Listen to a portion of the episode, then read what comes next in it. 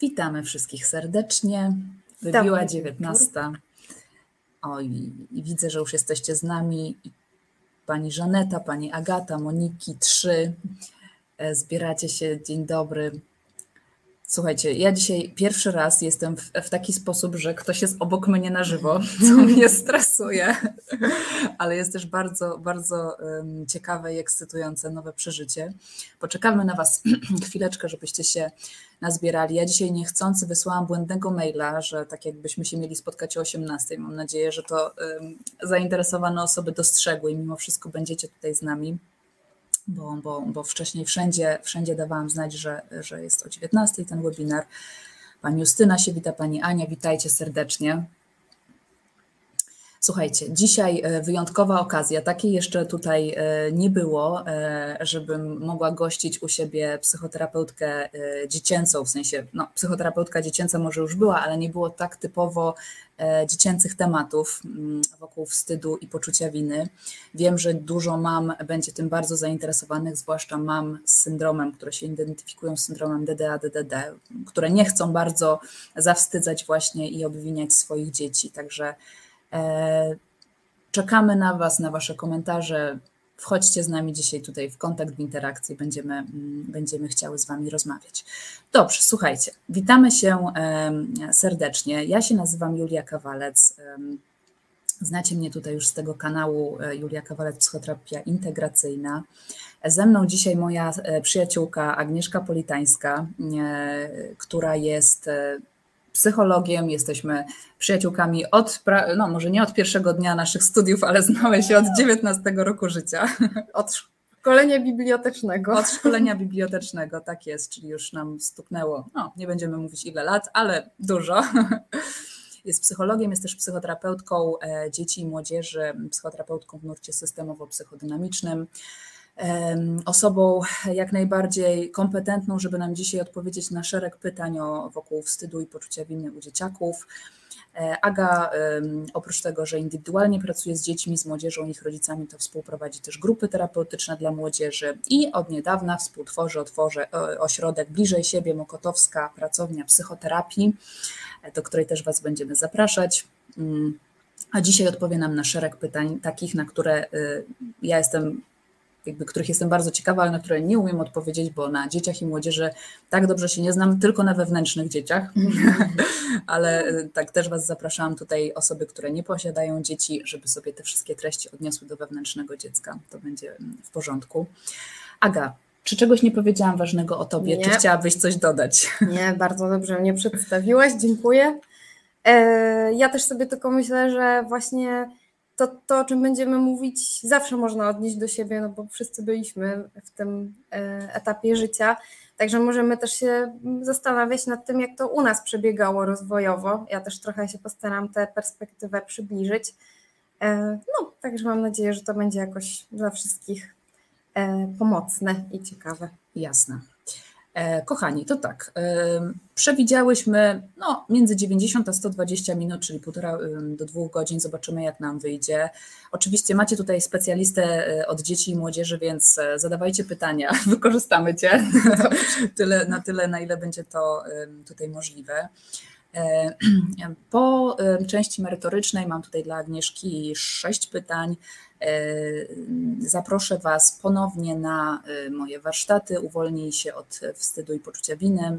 To jest drugie otwarcie tych warsztatów, w sensie one się jeszcze nie rozpoczęły, ale drugi raz otwieram teraz do nich dostęp i po raz ostatni, więc jeszcze raz je zaprezentuję, a na koniec zrobimy sobie małą sesję QA. Jeżeli będą jakieś pytania tutaj od Was, to Aga i ja postaramy się na nie odpowiedzieć.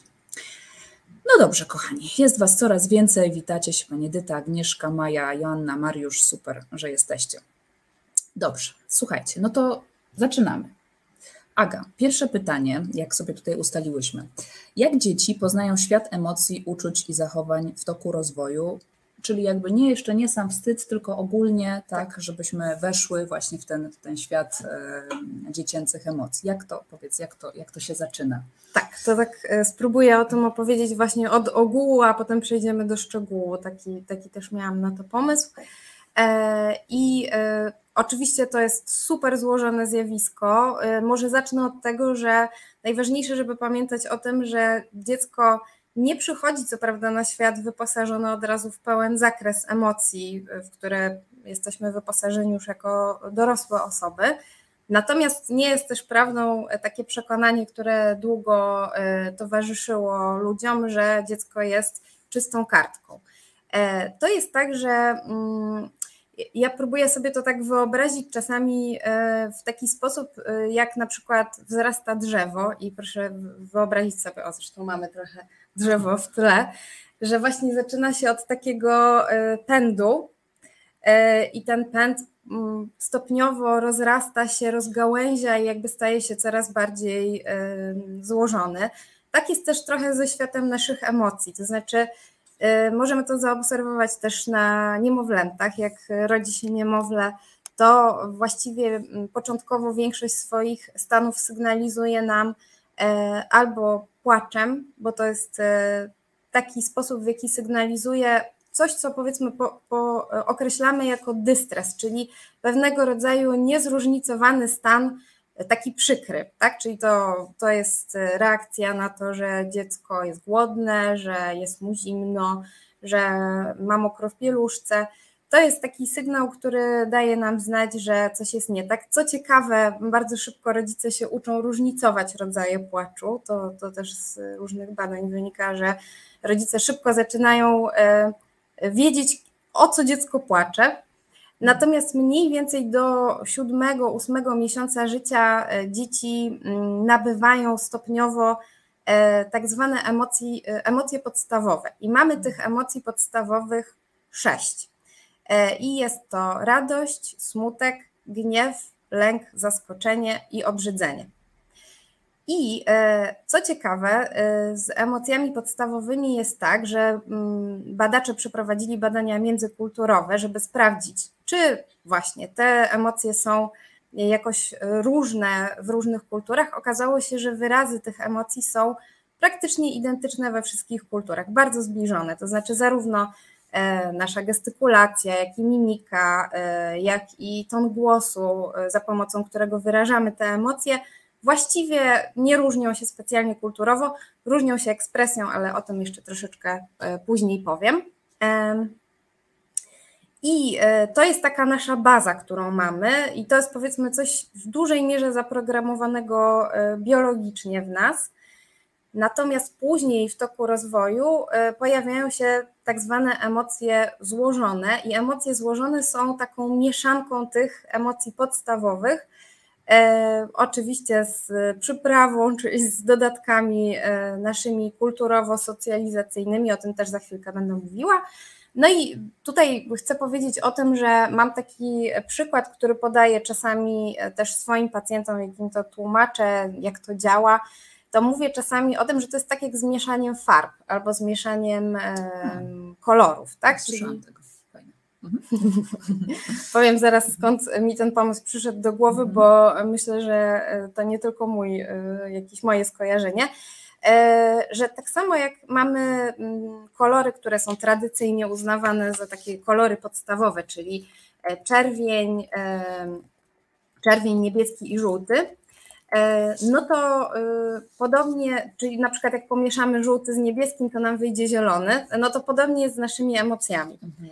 E, I e, czyli na przykład, e, właśnie jaki by tutaj przykład podać, jak o, jak pomieszamy właśnie zaskoczenie z lękiem, no to wyjdzie nam przerażenie na przykład, tak, że mhm. jesteśmy jakoś i zaskoczeni i wystraszeni.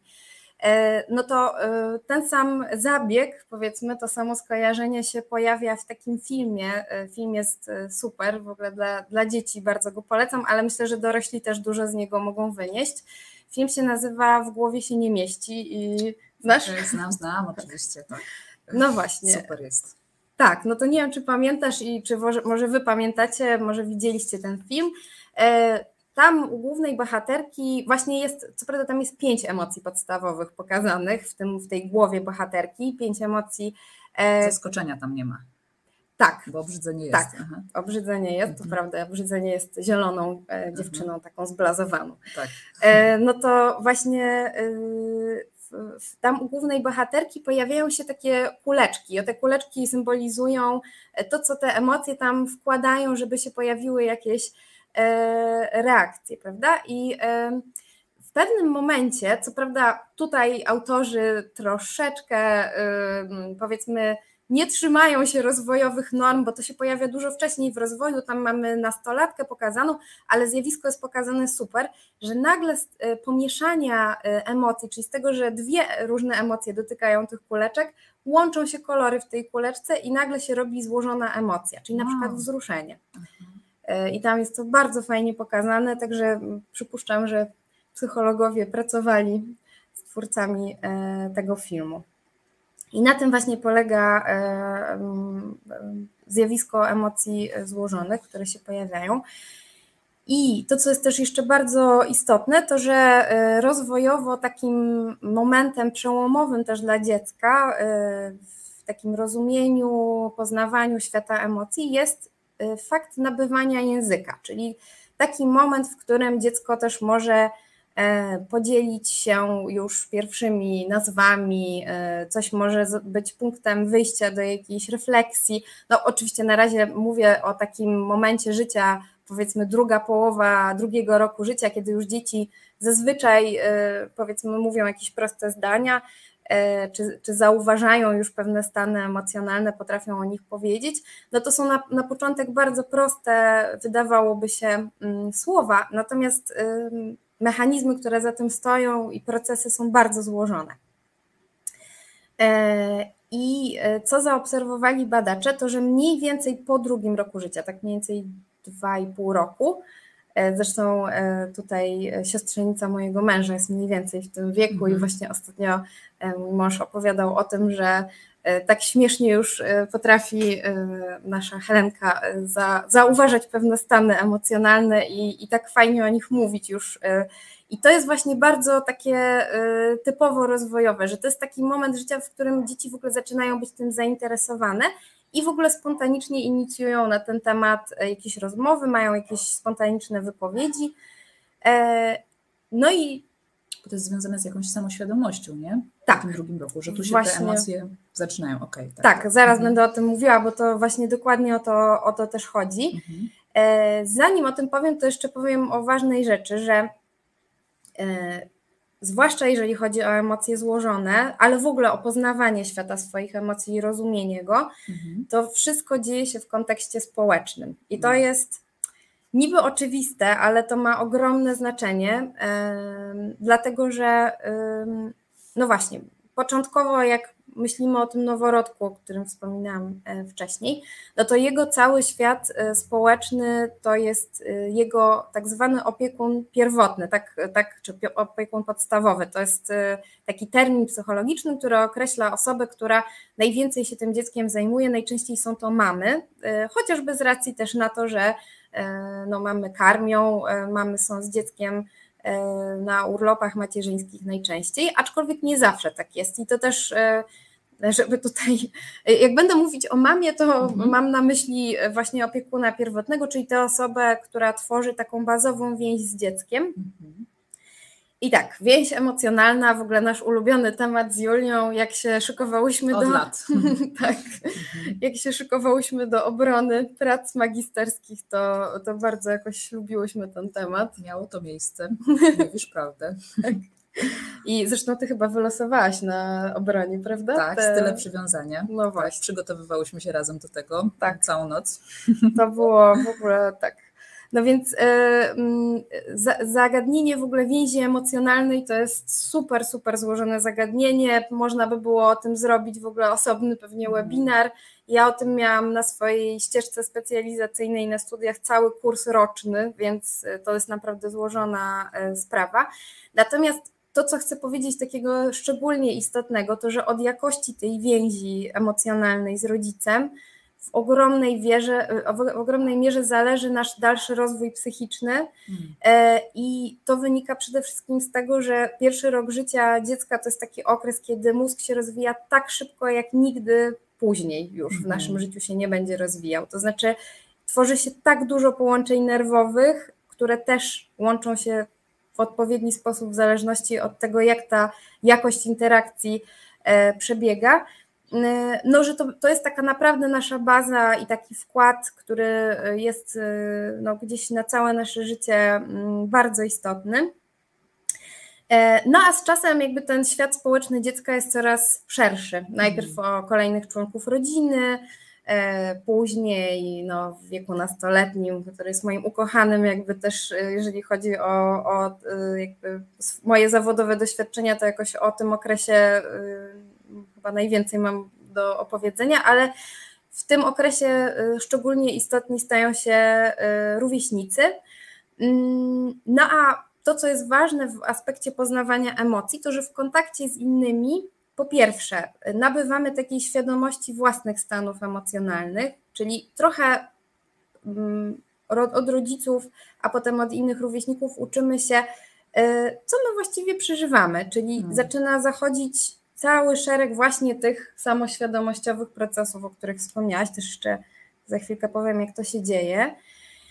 E, po drugie, czyli tak, najpierw świadomość tego, co ja przeżywam. Po drugie, zaczynamy się uczyć, jak kontrolować przejawy e, tych stanów emocjonalnych, czyli o co chodzi. Tu już wchodzi nam bardzo ważny kontekst norm kulturowych, bo też e, szukując się do dzisiejszego webinaru, czytałam sobie o tym, że są bardzo ciekawe badania o tym, że na przykład są takie kultury na świecie, które uznają, E, że okazywanie radości czy dumy jest czymś niepożądanym. I w tych mhm. kulturach na przykład uczy się e, dzieci, że nie należy okazywać tych emocji, więc wiemy, że to będzie wpływało na ich ekspresję, co nie oznacza, że dzieci nie przeżywają tam też tych emocji. Mhm. No u nas na przykład w kontekście naszym kulturowym, no to znamy wszystkie powiedzonka typu chłopaki nie płaczą, złość piękności szkodzi, to do dziewczynek. tak głupio cieszysz. Tak, Coś Czyli śmiejesz, głupi do sera. Zawstydzone uczucia podstawowe, nie? Tak, tak. można powiedzieć. Tak. No, zaraz jeszcze pewnie do tego dojdziemy. Tak, na mhm. pewno, na pewno. E, także mm, trochę to, to nas uczy, co jest dopuszczalne, a co nie, i dzieci bardzo szybko też to wyłapują. Z jednej strony po właśnie tych różnych powiedzonkach, ale przede wszystkim też przyglądając się naszym zachowaniom, to też jeszcze chwilkę, za chwilkę o tym powiem. E, no i kolejny taki trzeci czynnik bardzo istotny w tych kontaktach z innymi to jest to, że uczymy się rozpoznawać emocje innych ludzi, e, a to będzie miało ogromne znaczenie e, dla naszego dalszego, powiedzmy, wyboru reakcji. Czyli jeżeli ja widzę czyjeś oznaki emocji i interpretuję je prawidłowo, czyli na przykład widzę, że ktoś płacze, domyślam się, że jest smutny, no to wtedy też w zależności od tego, jak jestem nauczona, że powiedzmy należałoby zareagować, czy też co mi podpowiada moja empatia, no to w związku z tym zareaguję prawdopodobnie adekwatnie, czyli na przykład będę chciała kogoś wesprzeć, przytulić, powiedzieć, że mi przykro, że jemu jest przykro. I e, no, to, ma, e, to ma ogromne znaczenie też takie w naszych późniejszych kontaktach społecznych.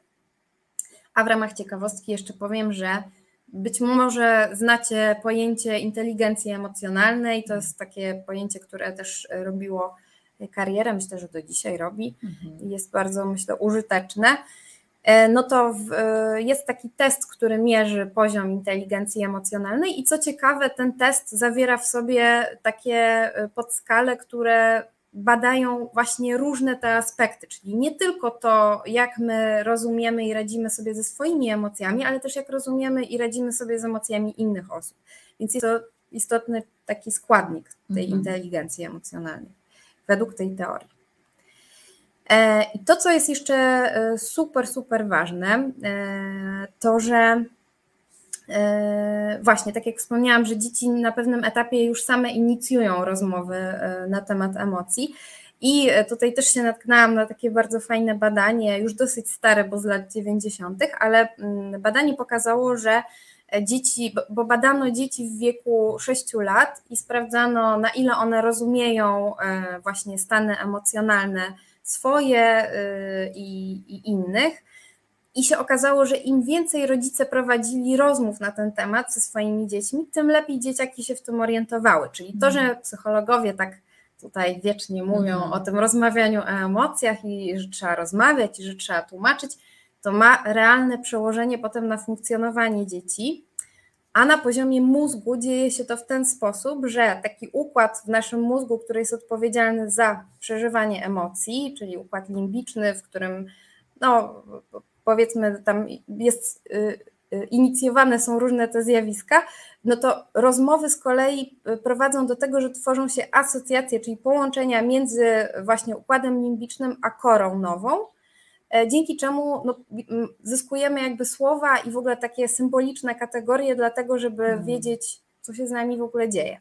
Więc naprawdę tutaj e, myślę, że e, dzięki temu wytłumaczeniu mam nadzieję, że wszyscy będą mieli większą motywację, żeby z dzieciakami jednak o, o tym rozmawiać, bo to jest po prostu inwestycja, która później ma ogromne znaczenie, e, bo tu też badania pokazały, że im lepiej się orientujemy w swoich emocjach i im lepiej kontrolujemy te emocje, w sensie takim wiemy, jak je wyrazić w akceptowalny społecznie sposób, no tym mamy większe sukcesy społeczne po prostu. To takie jest mhm. proste przełożenie. To taki wstęp o emocjach ogólnie to, to jedno, że z dziećmi, ale też można powiedzieć, że z samym sobą, prawda? Y, że, że, że no, żeby nie pomyśleć, że już jest za późno na, na te rozmowy z samym sobą. Nie, nie, nie. Ale właśnie to, podoba mi się to słowo symbolizacja, o którym powiedziałaś, nie? że my potrzebujemy jakiegoś symbolu, jakiego, jakiejś nazwy w głowie, jakiejś kategorii często, to często robota terapeutów, żeby po prostu nazwać, co się, ze, co się z tobą dzieje, prawda? Czy to dorosłych, tak jak ja, czy Agnieszka, młodzież, dzieci, żeby nazwać, co się dzieje, wtedy to się staje bardziej bardziej dostępne, proste, coś możemy z tym zrobić, tak, jakby stało się to jakimś konkretem, czy tak jak mówisz, w mózgu tą, tą asocjacją, tym symbolem. Mhm. Tu się odnosimy oczywiście do dzieci, ale mm, e, tak, mam świadomość, że jest tutaj mm, też dużo osób, które po prostu chcą mm, pomyśleć o sobie w trakcie tym, e, tego webinaru, czyli właśnie o swoim wewnętrznym dziecku, żeby z nim też rozmawiać i to też dzisiaj dla Was ku temu okazja, żeby tak słuchać, bo, bo jako osoby DDA, DDD, czyli główni tutaj odbiorcy mm, tych moich webinarów naszych, mm, e, no właśnie e, mają mnóstwo braków w tym zakresie, tak, właśnie no nikt, tam, nikt tam nie zastanawiał się nad takimi rzeczami, żeby tutaj rozmawiać, nazywać, nie, i, i w związku z tym potem jest e, trudno chociażby w relacji ze swoim dzieckiem, nie. To wiesz co, to w tym kontekście, bo mi się to skojarzyło, co mówisz z jeszcze jednym filmem, mhm. film się nazywa Cóż za piękny dzień i tam gra Tom Hanks mhm. główną rolę, I tam pada takie zdanie, w ogóle film jest, znaczy zawsze mam kłopot z polecaniem filmów, bo nie wiem, czy e, będą się podobać tak samo jak mi, no bo też różnych rzeczy szukamy w filmach, natomiast e, to, co ja bardzo lubię w tym filmie, też jest bardzo taki ciepły i też pokazuje no, taką wzruszającą dla mnie osobiście historię i, i bardzo ciekawą postać.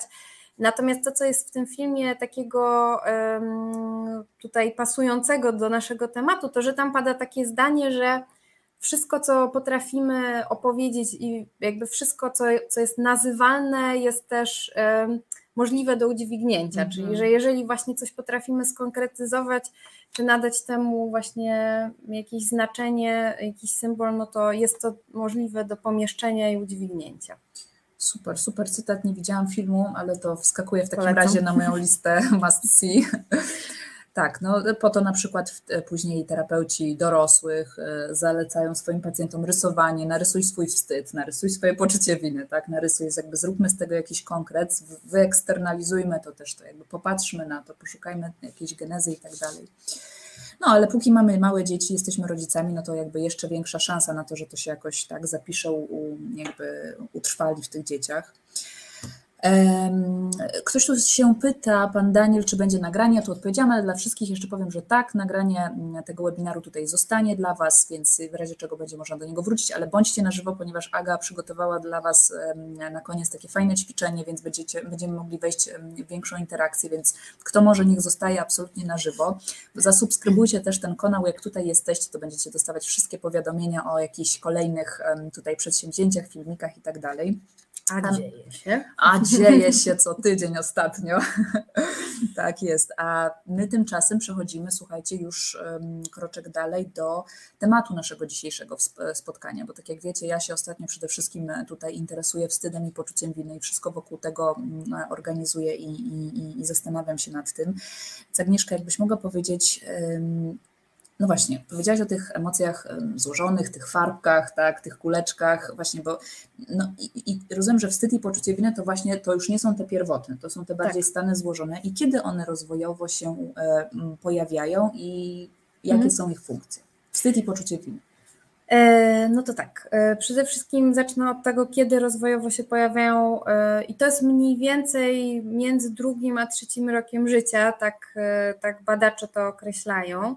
I to, co jest tutaj ważne, to że mm, mniej więcej od drugiego roku życia właśnie pojawia się e, już coś takiego właśnie jak ta symboliczna reprezentacja pewnych zdarzeń. Czyli co to znaczy tak mhm. konkretnie, bo to mądrze brzmi, a, a prosta sprawa. To tak. znaczy, to jest tak, że jeżeli dziecko dwuletnie, dwulatek siedzi sobie w swoim pokoiku, w swoim łóżeczku, jest bezpieczne, jest mu ciepło, wszystko jest w porządku, i przypomni sobie nagle coś, co się wydarzyło. Na przykład przypomni sobie, że widziało jakiś straszny film, albo że wystraszyło się jakiegoś wielkiego psa, na przykład na, na spacerze, i przypomni sobie to. I już samo wspomnienie tego wydarzenia wywoła te same emocje. Czyli nie musi być ten pies fizycznie w tym pokoju, a dziecko już jest w stanie poczuć emocje y, na samo właśnie wspomnienie to jest w ogóle super złożone, bo też to się dzieje jakby równolegle właśnie z tym, że się pojawia e, zdolność mowy i oczywiście, żebyśmy nabywali umiejętność e, języka, oczywiście tutaj e, nie jestem psycholingwistą, więc nie będę się bardzo w to zagłębiać, zresztą dla mnie psycholingwistyka zawsze była bardzo trudną dziedziną, ale to, co jest ważne, to że właśnie już musimy mieć pewną umiejętność symbolizacji, żeby w ogóle nabywać języka. E, więc z jednej strony to już pokazuje, że dziecko już potrafi tak zaawansowane rzeczy robić, jak symbolizacja pewnych zdarzeń i przeżywanie emocji w związku z tym, a z drugiej strony, e, i to e, właśnie trochę nawiązuje do tego, o czym wspomniałaś a propos samoświadomości, bo wstyd i poczucie winy to są właśnie emocje zaliczane do tak zwanych emocji samoświadomościowych. Mhm. I żeby one się mogły pojawić, to po pierwsze musimy mieć podstawowe poczucie ja, czyli musi się wykształcić coś takiego, że dziecko zaczyna wiedzieć, że ono to ono. I to hmm. czasami bardzo śmiesznie wygląda w rozwoju, bo na przykład dzieci zaczynają mówić o sobie w trzeciej osobie. Czyli na hmm. przykład hmm. mówią, że Gucio zrobił super babkę z piasku, na przykład tak? I się mhm. w ten sposób e, chwali swoim osiągnięciem, no ale, mhm. a na przykład jak rodzic pyta, a kto to jest Gucia? To dziecko mhm. pokazuje na siebie. Jest już e, świadome tego, że ono to ono. I w lustrze chyba się już rozpoznaje, tak. nie? że są te badania. Tak, tak, tak. Są, są też badania bardzo ciekawe też na temat na przykład, to właśnie koleżanka z gabinetu Karolina Kubicka e, też e, miała bardzo ciekawe badania do pracy magisterskiej na temat na przykład obrazu ciała u dzieci, tak? Robiła właśnie też z lustrem takie eksperymenty, bardzo to było ciekawe. Także to, to jest 18 miesiąc życia, to jest mniej więcej ten etap, kiedy się wykształca to podstawowe poczucie ja, ale potrzebujemy jeszcze drugiego składnika, czyli składnika pod tytułem uwe, znaczy powiedzmy, y, świadomość tego, jakie oczekiwania mają wobec nas inni ludzie, czyli mm, że już mm. nabywamy pewnych standardów, do których jesteśmy w stanie odnieść swoje y, zachowanie, swoje postępowanie i jakoś to ocenić. To jest super złożone, a proszę sobie wyobrazić, że w, tym, w tej małej główce to już się dzieje, czyli mniej więcej trzylatki już mają takie y, pojęcie podstawowych oczekiwań. I um, Czyli czekaj, że tak. wiem, że ja to ja, plus zaczynam rozumieć oczekiwania świata ode mnie. Tak. Te dwa składniki muszą tak. się zdarzyć, żebym mogła czuć winę albo wstyd. Tak. I w ogóle różne emocje samoświadomościowe, czyli też dumę na przykład, yy, pychę.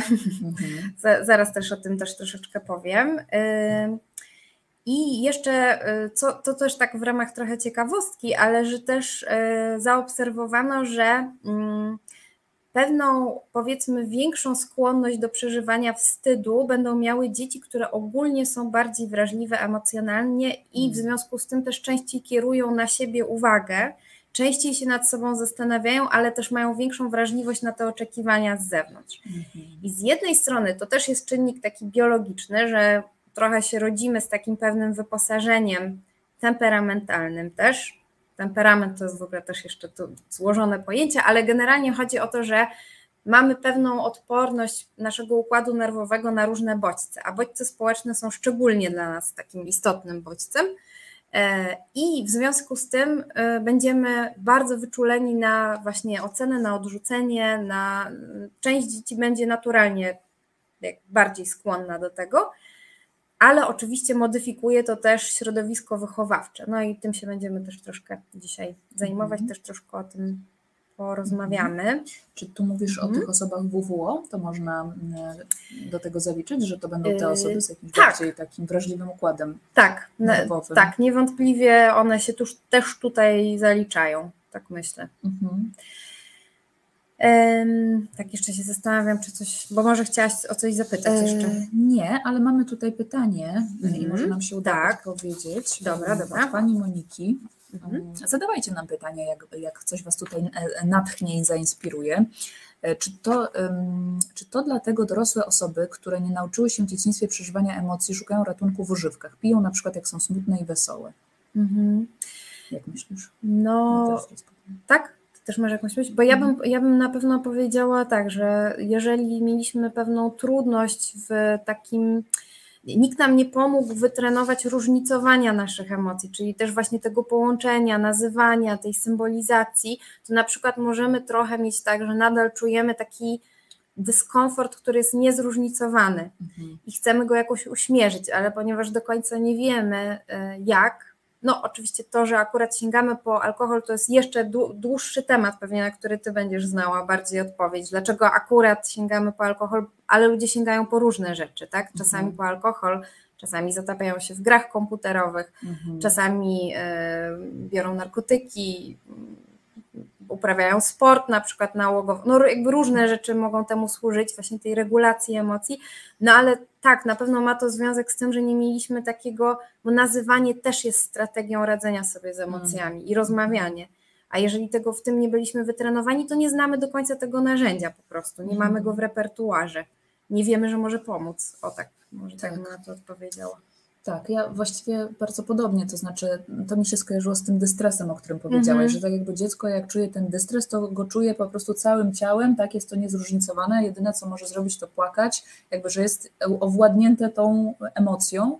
I tutaj jakby pani Monika pisze, że jakby nauczył się w dzieciństwie, nie nauczył się przeżywania emocji, to może nie tyle, że się nie przeżywa tych emocji, tylko osoba właśnie, której nie pomog, nie, nikt nie pomógł symbolizować nazywać i regulować w jakiś sposób, uspokajać, ma te, takie jakieś duże braki w tym, deficyty w tym zakresie, to jak odkryje alkohol i jego tak. niesamowitą moc, że alkohol jakby jak taka w cudzysłowie dobra mama potrafi szybko dosyć ukoić, mm -hmm. dać mhm. ciepło, cielesne ciepło, prawda, szybko spuścić napięcie i jakby i przez chwilę jest po prostu okej okay zupełnie, Mhm. I nie masz już tego dystresu. I jak to odkryje i nie daj Boże ma jeszcze predyspozycje genetyczne, no to zaraz będzie z tego oczywiście jakieś uzależnienie albo jakieś nałogowe picie. Więc na pewno ma to duży związek e, tutaj Pani Moniko, tak, że, że, że tak, że to e, nie, że nie nauczenie przeżywania, ale właśnie regulowania, symbolizowania i takiego kojenia po prostu, bo alkohol nas e, pseudokoi, nie, czy różne te używki. Swoją drogą, to ja też jeszcze tak ze swojego pola zawodowego bym dodała, że podobną funkcję spełniają u nastolatków bardzo częste zjawisko, jakim są samookaleczenia, mhm, czyli mm-hmm. też odkrywają w którymś momencie nastolatki, że, e, no, że w ten sposób mogą uruchomić taki mechanizm, który, bo naturalnie w naszym organizmie, jak się zranimy, to zachodzi szereg reakcji takich e, neuroprzekaźnikowych też, że po prostu to uśmierza nasze cierpienie, że się wydzielają endorfiny, że przez chwilę naprawdę się czuje ulgę, jak się naruszy na skórek, że tak powiem. E, natomiast no, niestety jest to trochę, niektórzy mówią o tym tak, że to jest tak, jakby się uruchomiło taki wewnętrzny zasobnik właśnie z narkotykiem, tak? No mhm. bo te endorfiny naprawdę się wydzielają i w związku z tym to jest bardzo też szkodliwe, ryzykowne zachowanie dla życia i dla zdrowia, natomiast no, ono rzeczywiście na chwilę przynosi ulgę i to taką szybką ulgę, mhm. więc naprawdę można się też od tego y, uzależnić, to tak mi się tak. też kojarzy z tym. Czyli właśnie takie no, poszukiwanie rodzica, tak? czy poszukiwanie tego czegoś, tego obiektu, który po prostu mnie ukoi, wyreguluje i tak dalej i pomoże mi się pozbyć na przykład no właśnie wstydu albo poczucia winy, które są trudnymi, myślę, do przeżycia uczuciami, a już na pewno jak są w tej wersji mm, nadmiarowej.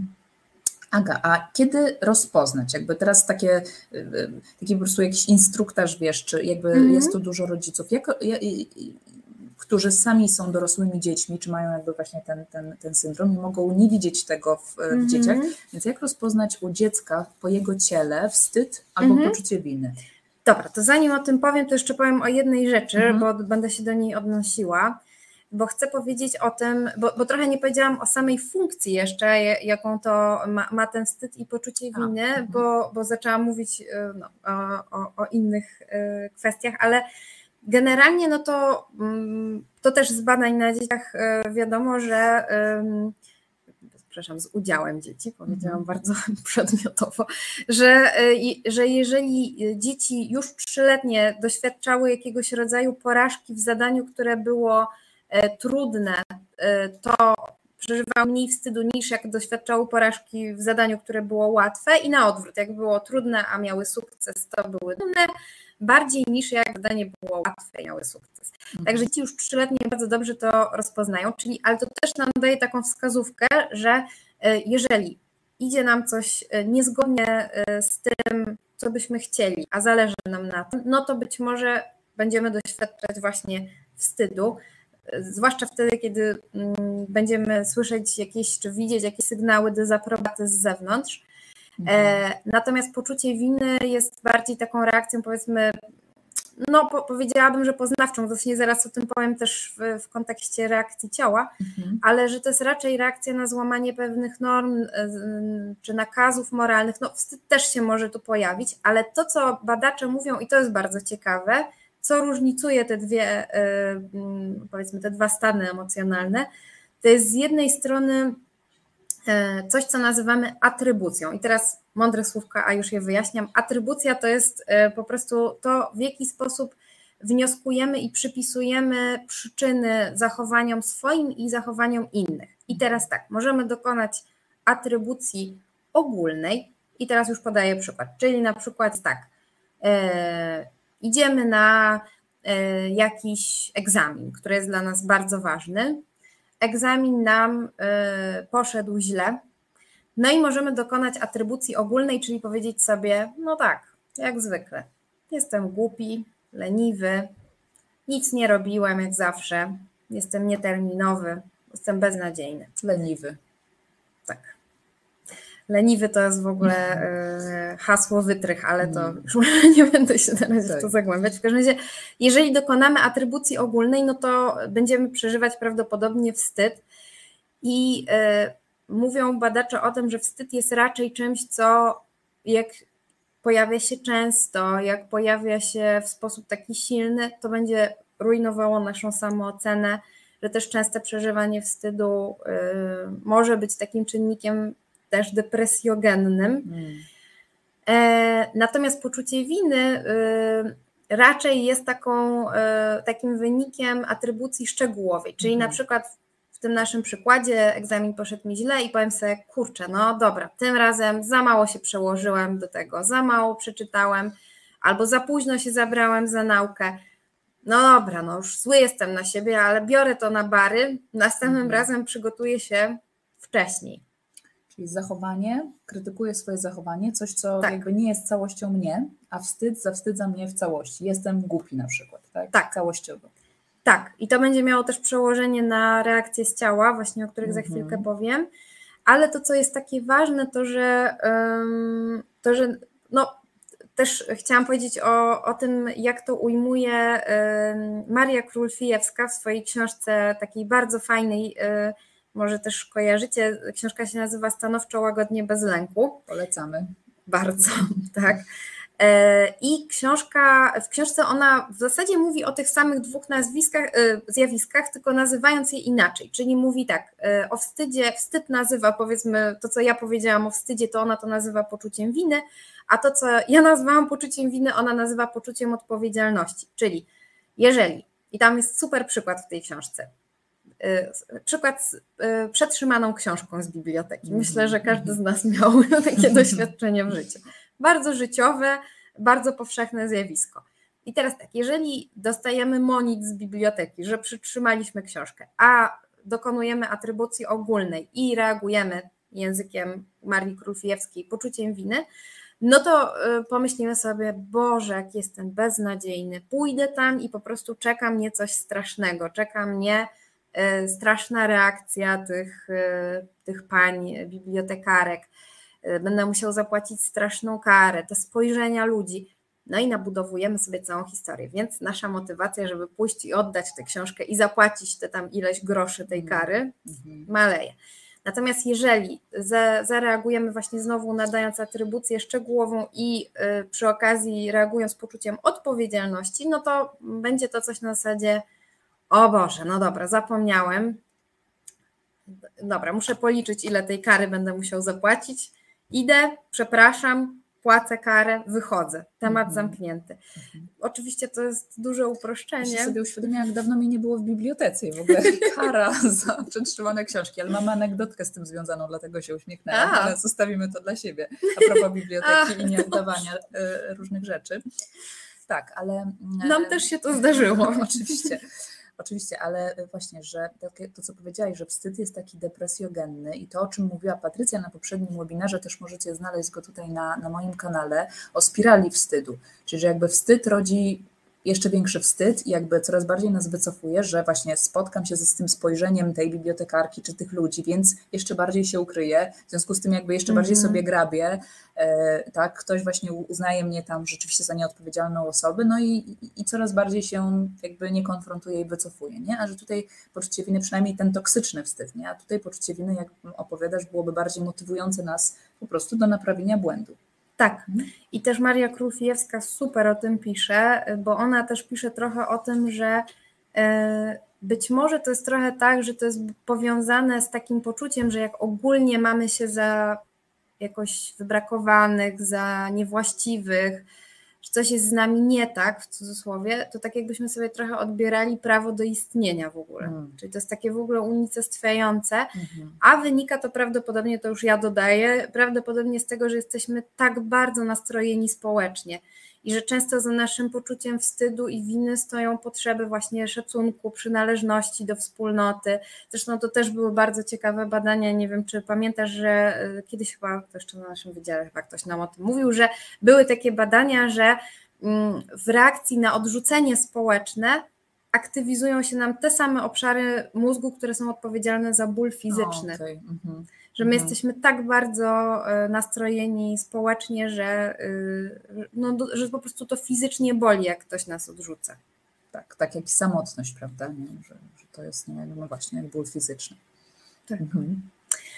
No i przechodząc do tego ciała, ciała. bo to mhm. się będzie też odzwierciedlało w naszym ciele, y, że wstyd jest, y, można powiedzieć, emocją całego ciała, czyli to nie mhm. tylko w obrębie mimiki naszej twarzy, chociaż też, bo w, jeżeli chodzi o mimikę, no to najłatwiej to widać potem, że kąciki nam ust idą w dół, czyli tak jakby to przypomina smutek też po prostu, że spuszczamy wzrok, to właśnie u dzieci też to, bo dzieci też y, są mniej jeszcze takie E, no, znaczy są bardziej spontaniczne od dorosłych, mniej powiedzmy ukrywają niektóre swoje reakcje, więc po nich to też widać po prostu czasami jak na dłoni, e, ale też e, tak jak w tych wszystkich powiedzeniach, że chciałoby się zapaść pod ziemię, no to nasze ciało się właśnie tak kurczy, zmniejsza się, zapada, barki są przygarbione. Mm, nasza aktywność jest w ogóle zahamowana. Czasami mamy też takie uderzenia gorąca, nie wiem, jak, czy, jak doświadczaliście wstydu, czy mhm. policzki się, policzki, tak. Ten, ten rumień jakby, nie? Jak się zaczerwienić się ze wstydu, nie? To tak. Też, też się to tak czujemy. Albo z raka. No właśnie, albo cegły. Tak. E, ale też na przykład e, niektórzy doświadczają takiego skurczu żołądka, że wręcz ten żołądek boli. Taki, takie to jest, e, także taka bardzo przykra też fizycznie reakcja. Natomiast y, jeżeli chodzi o poczucie winy, to taki badacz Tompkins robił badania na ten temat i on odkrył, że poczucie winy samo w sobie nie wiąże się z żadną konkretną reakcją cielesną. On raczej mm, wyjaśniał to w ten sposób, że to jest pewien stan taki poznawczy, w który my wchodzimy i pod wpływem jakby myśli, które dopiero, bo tak jakby się zanurzamy w pewnych przemyśleniach i dopiero pod wpływem tych myśli, które się pojawiają, zaczynamy przeżywać określone emocje, czyli powiedzmy, że na poczucie winy zareagujemy różnymi emocjami, w zależności mhm. też od naszej historii, od tego, jaką narrację sobie nadamy. E, no, to, mhm. tak, mhm. to tak a propos ciała. Mhm. Tak, to ciekawe, bo właśnie, że, że no po pierwsze, że ten, to poczucie winy nie jest takie globalne cieleśnie, że ono może jakby tak z tego, co mówisz, zrodzić się bardziej w naszym umyśle jako jakaś tak. myśl, czyli na przykład, no właśnie, kurde, muszę oddać tą książkę, tak, czy nie wiem, muszę się przestać spóźniać, albo muszę, nie wiem, bardziej się wywiązywać z jakiegoś tam swojego obowiązku, nie, i że to no oczywiście zrodzi jakiś może lęk, może jakiś dyskomfort, ale nie tak, tak mnie nie zaleje, tak, e, jakby nie właśnie unicestwi w jakiś sposób, tylko zmotywuje do, do działania. Mm. Mhm. I tutaj pani Lidia zadaje takie pytanie, nie wiem Aga, czy je zostawimy sobie na później, czy to jest ten moment, zobacz, jak mhm. można, pani, pani Lidii, jak można autoregulować wstyd i poczucie winy, kiedy już czujemy je w ciele, jak zmniejszyć ten dyskomfort? Mhm. No to y, jeszcze pytanie właśnie, y, na ile chcemy uruchomić takie techniki właśnie y, z ciała, w sensie z pracy z ciałem powiedzmy, no bo, bo ja bym powiedziała, że tak, że, że trochę mm, można powiedzmy o tym powiedzieć bardziej ogólnie, jako w ogóle jak regulować mhm. swoje emocje, w tym właśnie te. I wtedy możemy powiedzieć o całym wachlarzu różnych sposobów. E, ale no właśnie, nie wiem, czy to pytanie nie dotyczy bardziej samego oddziaływania na ciało, tak? Mhm.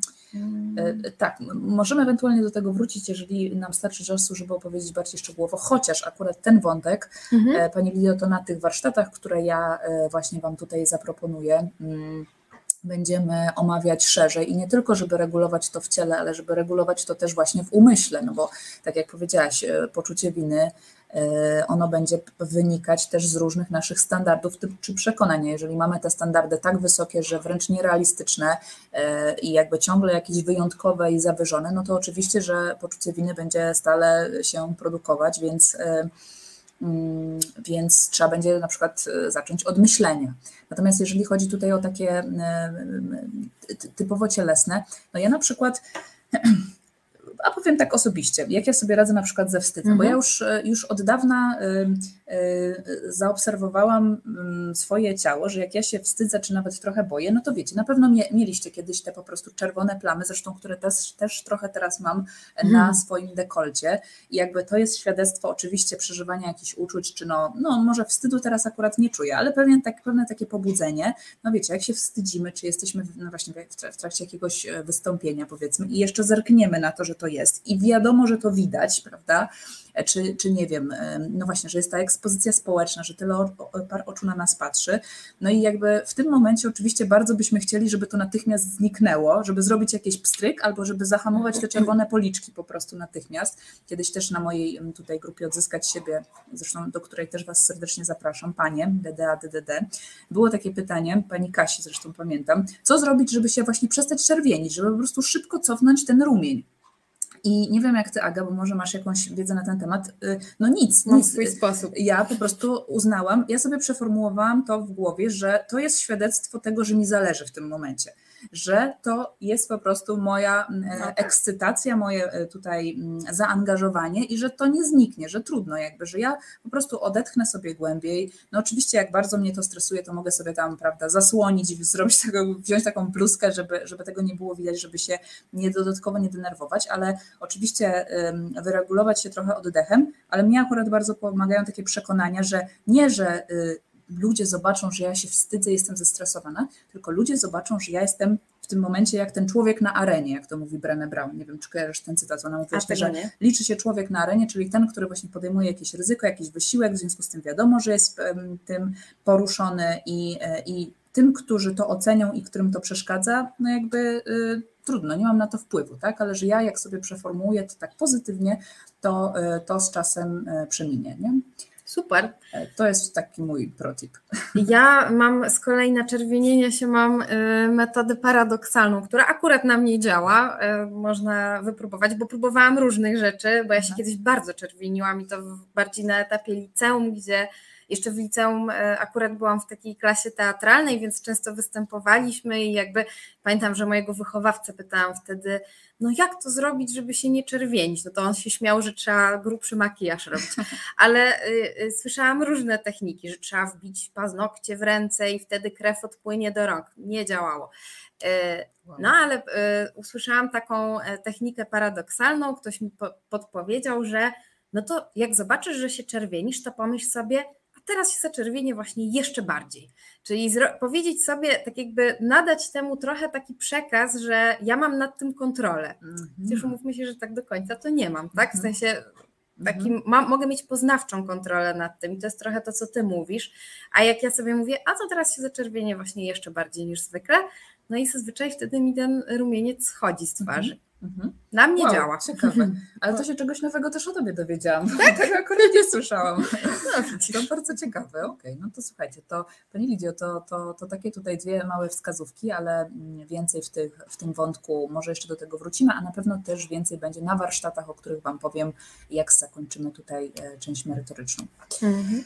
E, Aga, dobra, e, a teraz powiedz, e, no właśnie, przechodzimy do tutaj do tego mm, tematu, którym ja się tak absorbuję ostatnio, czyli toksyczny wstyd. Wiecie, toksyczny to jest taka nazwa mm, nienaukowa, taka bardziej potoczna, ale przemawia nam do wyobraźni, prawda, toksyna, coś, co nas zatruwa, ale możemy równie dobrze powiedzieć niekonstruktywny wstyd, nadmiarowy wstyd. I z kolei, kiedy możemy przypuszczać właśnie, że nasze dziecko y, już jakby za bardzo to przeżywa, jeśli można tak to określić, czy że to jest za często, czy właśnie nadmiarowo, czy jak możemy to poznać, kiedy to jest jakby jeszcze ten taki dobry, konstruktywny powiedzmy mm. wstyd, poczucie winy, o którym też mówiłam na, na tym moim poprzednim webinarze, że no, dobry wstyd, wstyd przypomina nam, że mamy ograniczenia, że musimy się stosować do norm społecznych, poczucie tak. winy chroni właśnie nasze standardy, żebyśmy się też jakoś rozwijali, dobrze ze sobą czuli w, w grupie i tak dalej. No a właśnie, a kiedy jest już ten nadmiarowy? Jak możemy to rozpoznać, że dziecko mm. przeżywa nadmiarowo? No to e, powiem tak, że e, jak sobie o tym myślałam, to trudno mi było znaleźć jakąś taką jedną ogólną e, kategorię, więc trochę potem takich przykładów, które ja znam powiedzmy z gabinetu, z praktyki, ale też spróbuję to trochę uogólnić, bo zaczęłabym może od tego, o czym wspominałam a propos tych atrybucji, czyli uogólniania różnych rzeczy. Czyli jeżeli słyszymy na przykład w wypowiedziach, dobra, bo wypowiedzi to jest w ogóle najłatwiejszy, najłatwiejszy wskaźnik, tylko trzeba się też trochę wsłuchać w te wypowiedzi dzieci, ale jeżeli słyszymy w wypowiedziach dzieci takie sygnały, które świadczą właśnie o tych o atrybucjach o uogólnionych, czyli że dziecko zaczyna już samo o sobie myśleć i mówić w taki sposób, że ono jest leniwe, że jest, to też słyszałam czasami, że jest potworem, tak, że mm. dziecko tak o sobie mówi. Albo, że, że jestem głupi na przykład, tak, no to, to są takie powiedzmy dosyć y, klasyczne przykłady, które niestety zdarzają się i to szczególnie zdarzają się wtedy, tak z mojej powiedzmy praktyki wynikało, że w takich sytuacjach, kiedy dziecko doświadcza jakichś trudności, takich niezależnych od dziecka, na przykład ma specyficzne trudności w uczeniu się, czyli na przykład te tak zwane dysleksje, dysgrafie. I to się wydaje, że to jest nic takiego, a to jest coś, co naprawdę dziecku y, robi pod górkę w szkole. Mm, no i jeżeli to się nie spotka z, z odpowiednio wyłapaną, y, w sensie z, z odpowiednio wczesną diagnozą, ze wsparciem dziecka, z też wytłumaczeniem, jakby co się dzieje, to dziecko bardzo szybko sobie, no widzi przecież, że na przykład koledzy się uczą krócej, a dostają lepsze oceny, więc dziecko sobie prosto to tłumaczy. No jestem głupi. E, więc to jest taki przykład, czyli jeżeli widzimy, że to już się tak e, uogólniło, e, że też dziecko w ogóle na przykład myśli o sobie jako o kimś w jakimś sensie wybrakowanym, niewłaściwym, kimś złym, no to i to się też może, bo to mówię o wypowiedziach, ale to też się może przejawiać na poziomie różnych zachowań. I na przykład, jeżeli mm, ja sobie myślałam o takich zachowaniach czy sygnałach, które świadczą też o, mm, o tym, że to już się trochę wpisuje w samoocenę, czyli na przykład. Na przykład dzieci, które są nadmiernie ugodowe, ale to mówię o takich dzieciach, które widać, że przedkładają potrzeby innych i chcenia innych ponad mhm. swoje.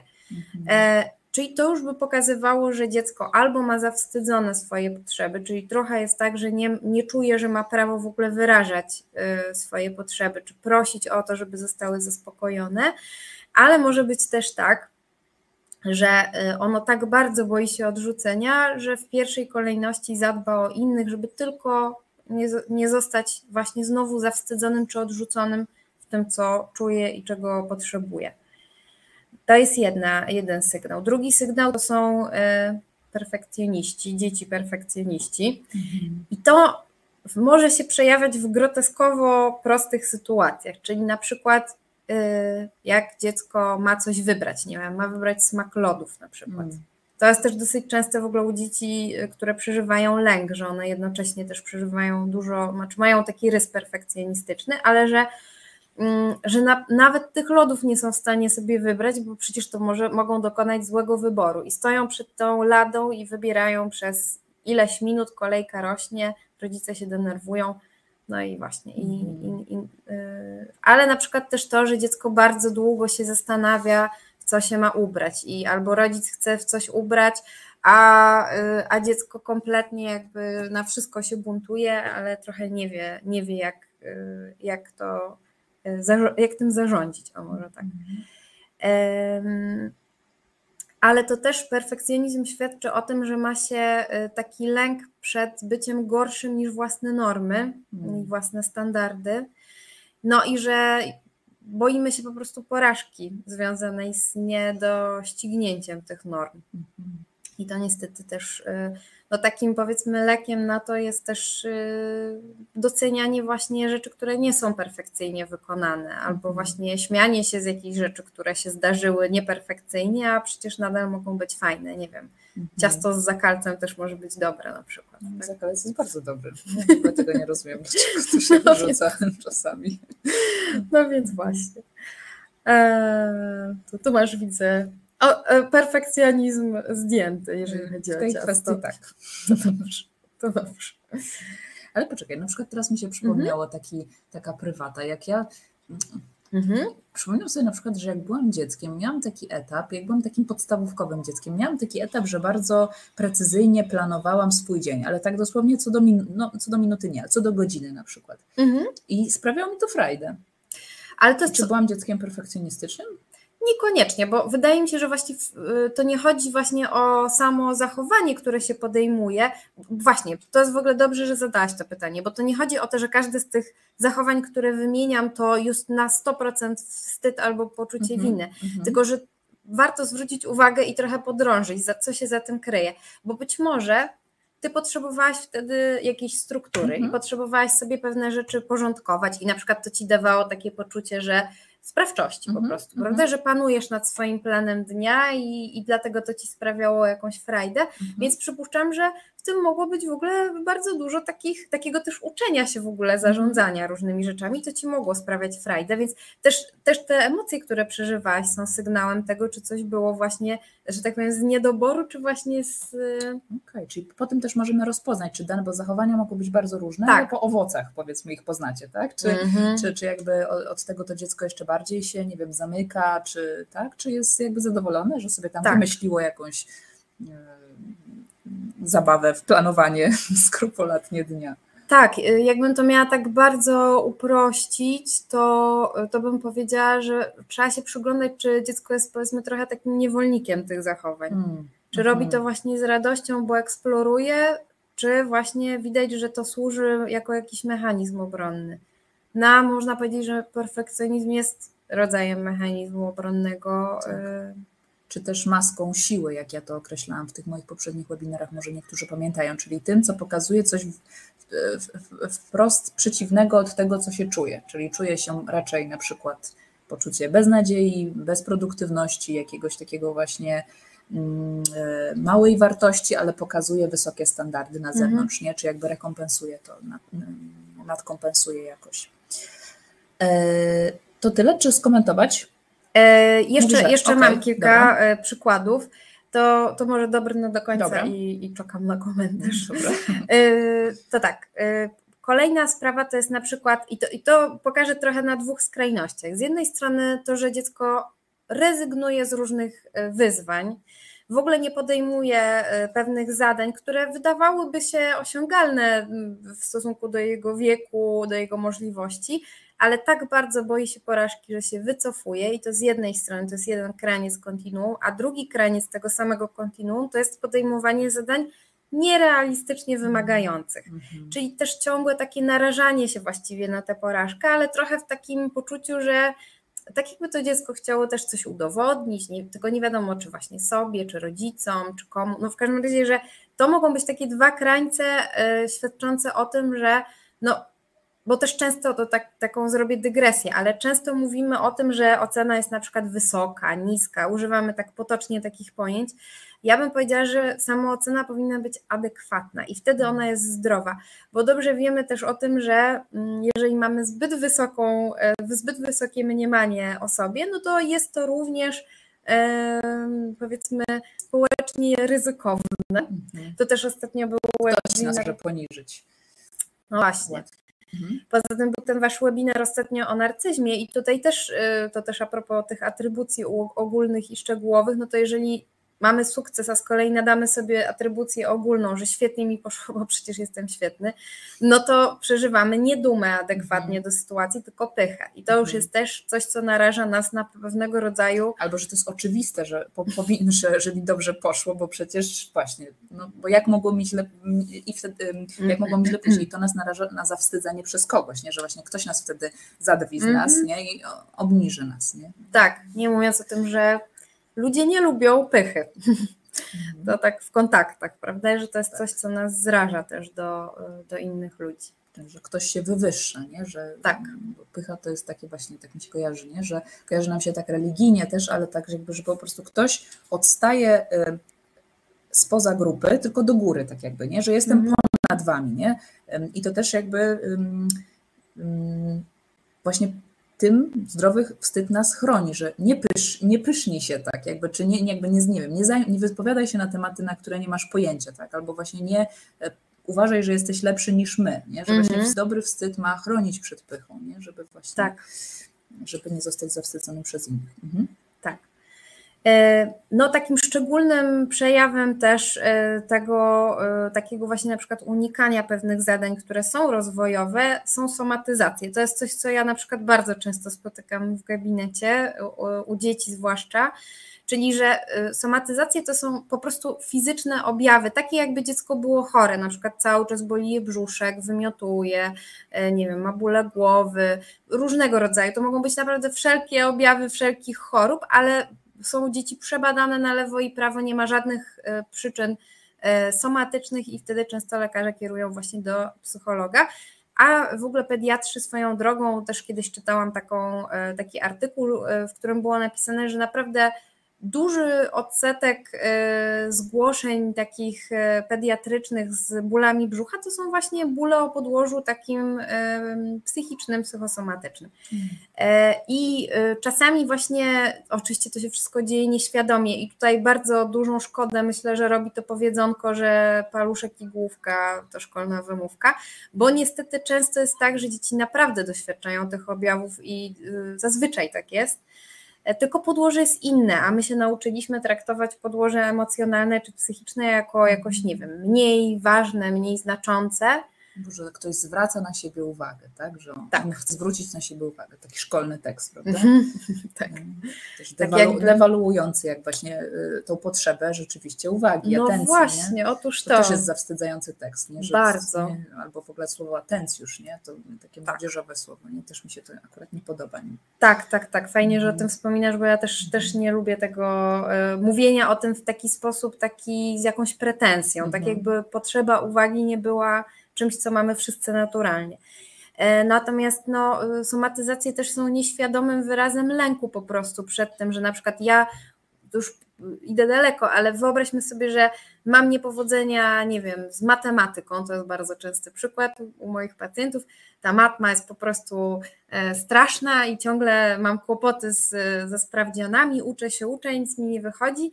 No i w końcu przed kolejnym sprawdzianem z matmy zaczyna mnie boleć brzuch. I ta się powtarza. I nie mogę pójść na lekcję, bo cały czas mnie boli brzuch. No i wtedy wszyscy właśnie, to jest też ważne, jak otoczenie reaguje, prawda? Natomiast no, właśnie to, to jakby odczarujmy ten paluszek i główkę. Mhm. To jeszcze, mhm. jeszcze dwie rzeczy powiem i już, okay. już kończę ten wątek że też kolejne kontinuum dotyczy przepraszania i to jest coś, co dla mnie jest jakoś tak, no bo z jednej strony, jeżeli widzimy, że dziecko się y, wiecznie tłumaczy, tak nadmiernie, przeprasza za wszystko, po prostu czasami się mówi o takich osobach, że przepraszają, że żyją.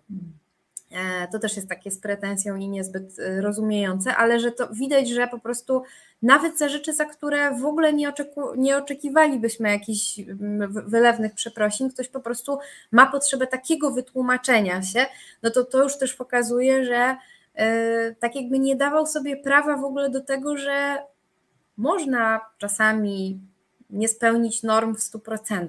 I to też jest ok, i to też jest ludzkie. Ale jest drugi kraniec tego kontinuum, który jest mniej e, taki intuicyjny, i ja to też widzę czasami u dzieciaków i słyszę to czasami od rodziców, jak rodzice mówią, że no, e, i też mam właśnie taką osobę w rodzinie, o której była taka narracja, więc to też taką trochę pry, prywatny wątek w plotę, że, mm, że słyszałam o tej osobie, że no w dzieciństwie to ona nigdy za nic nie przepraszała i że, zawsze, że mhm. nigdy w ogóle się nie czuła odpowiedzialna za nic, ani nigdy nie miała poczucia winy.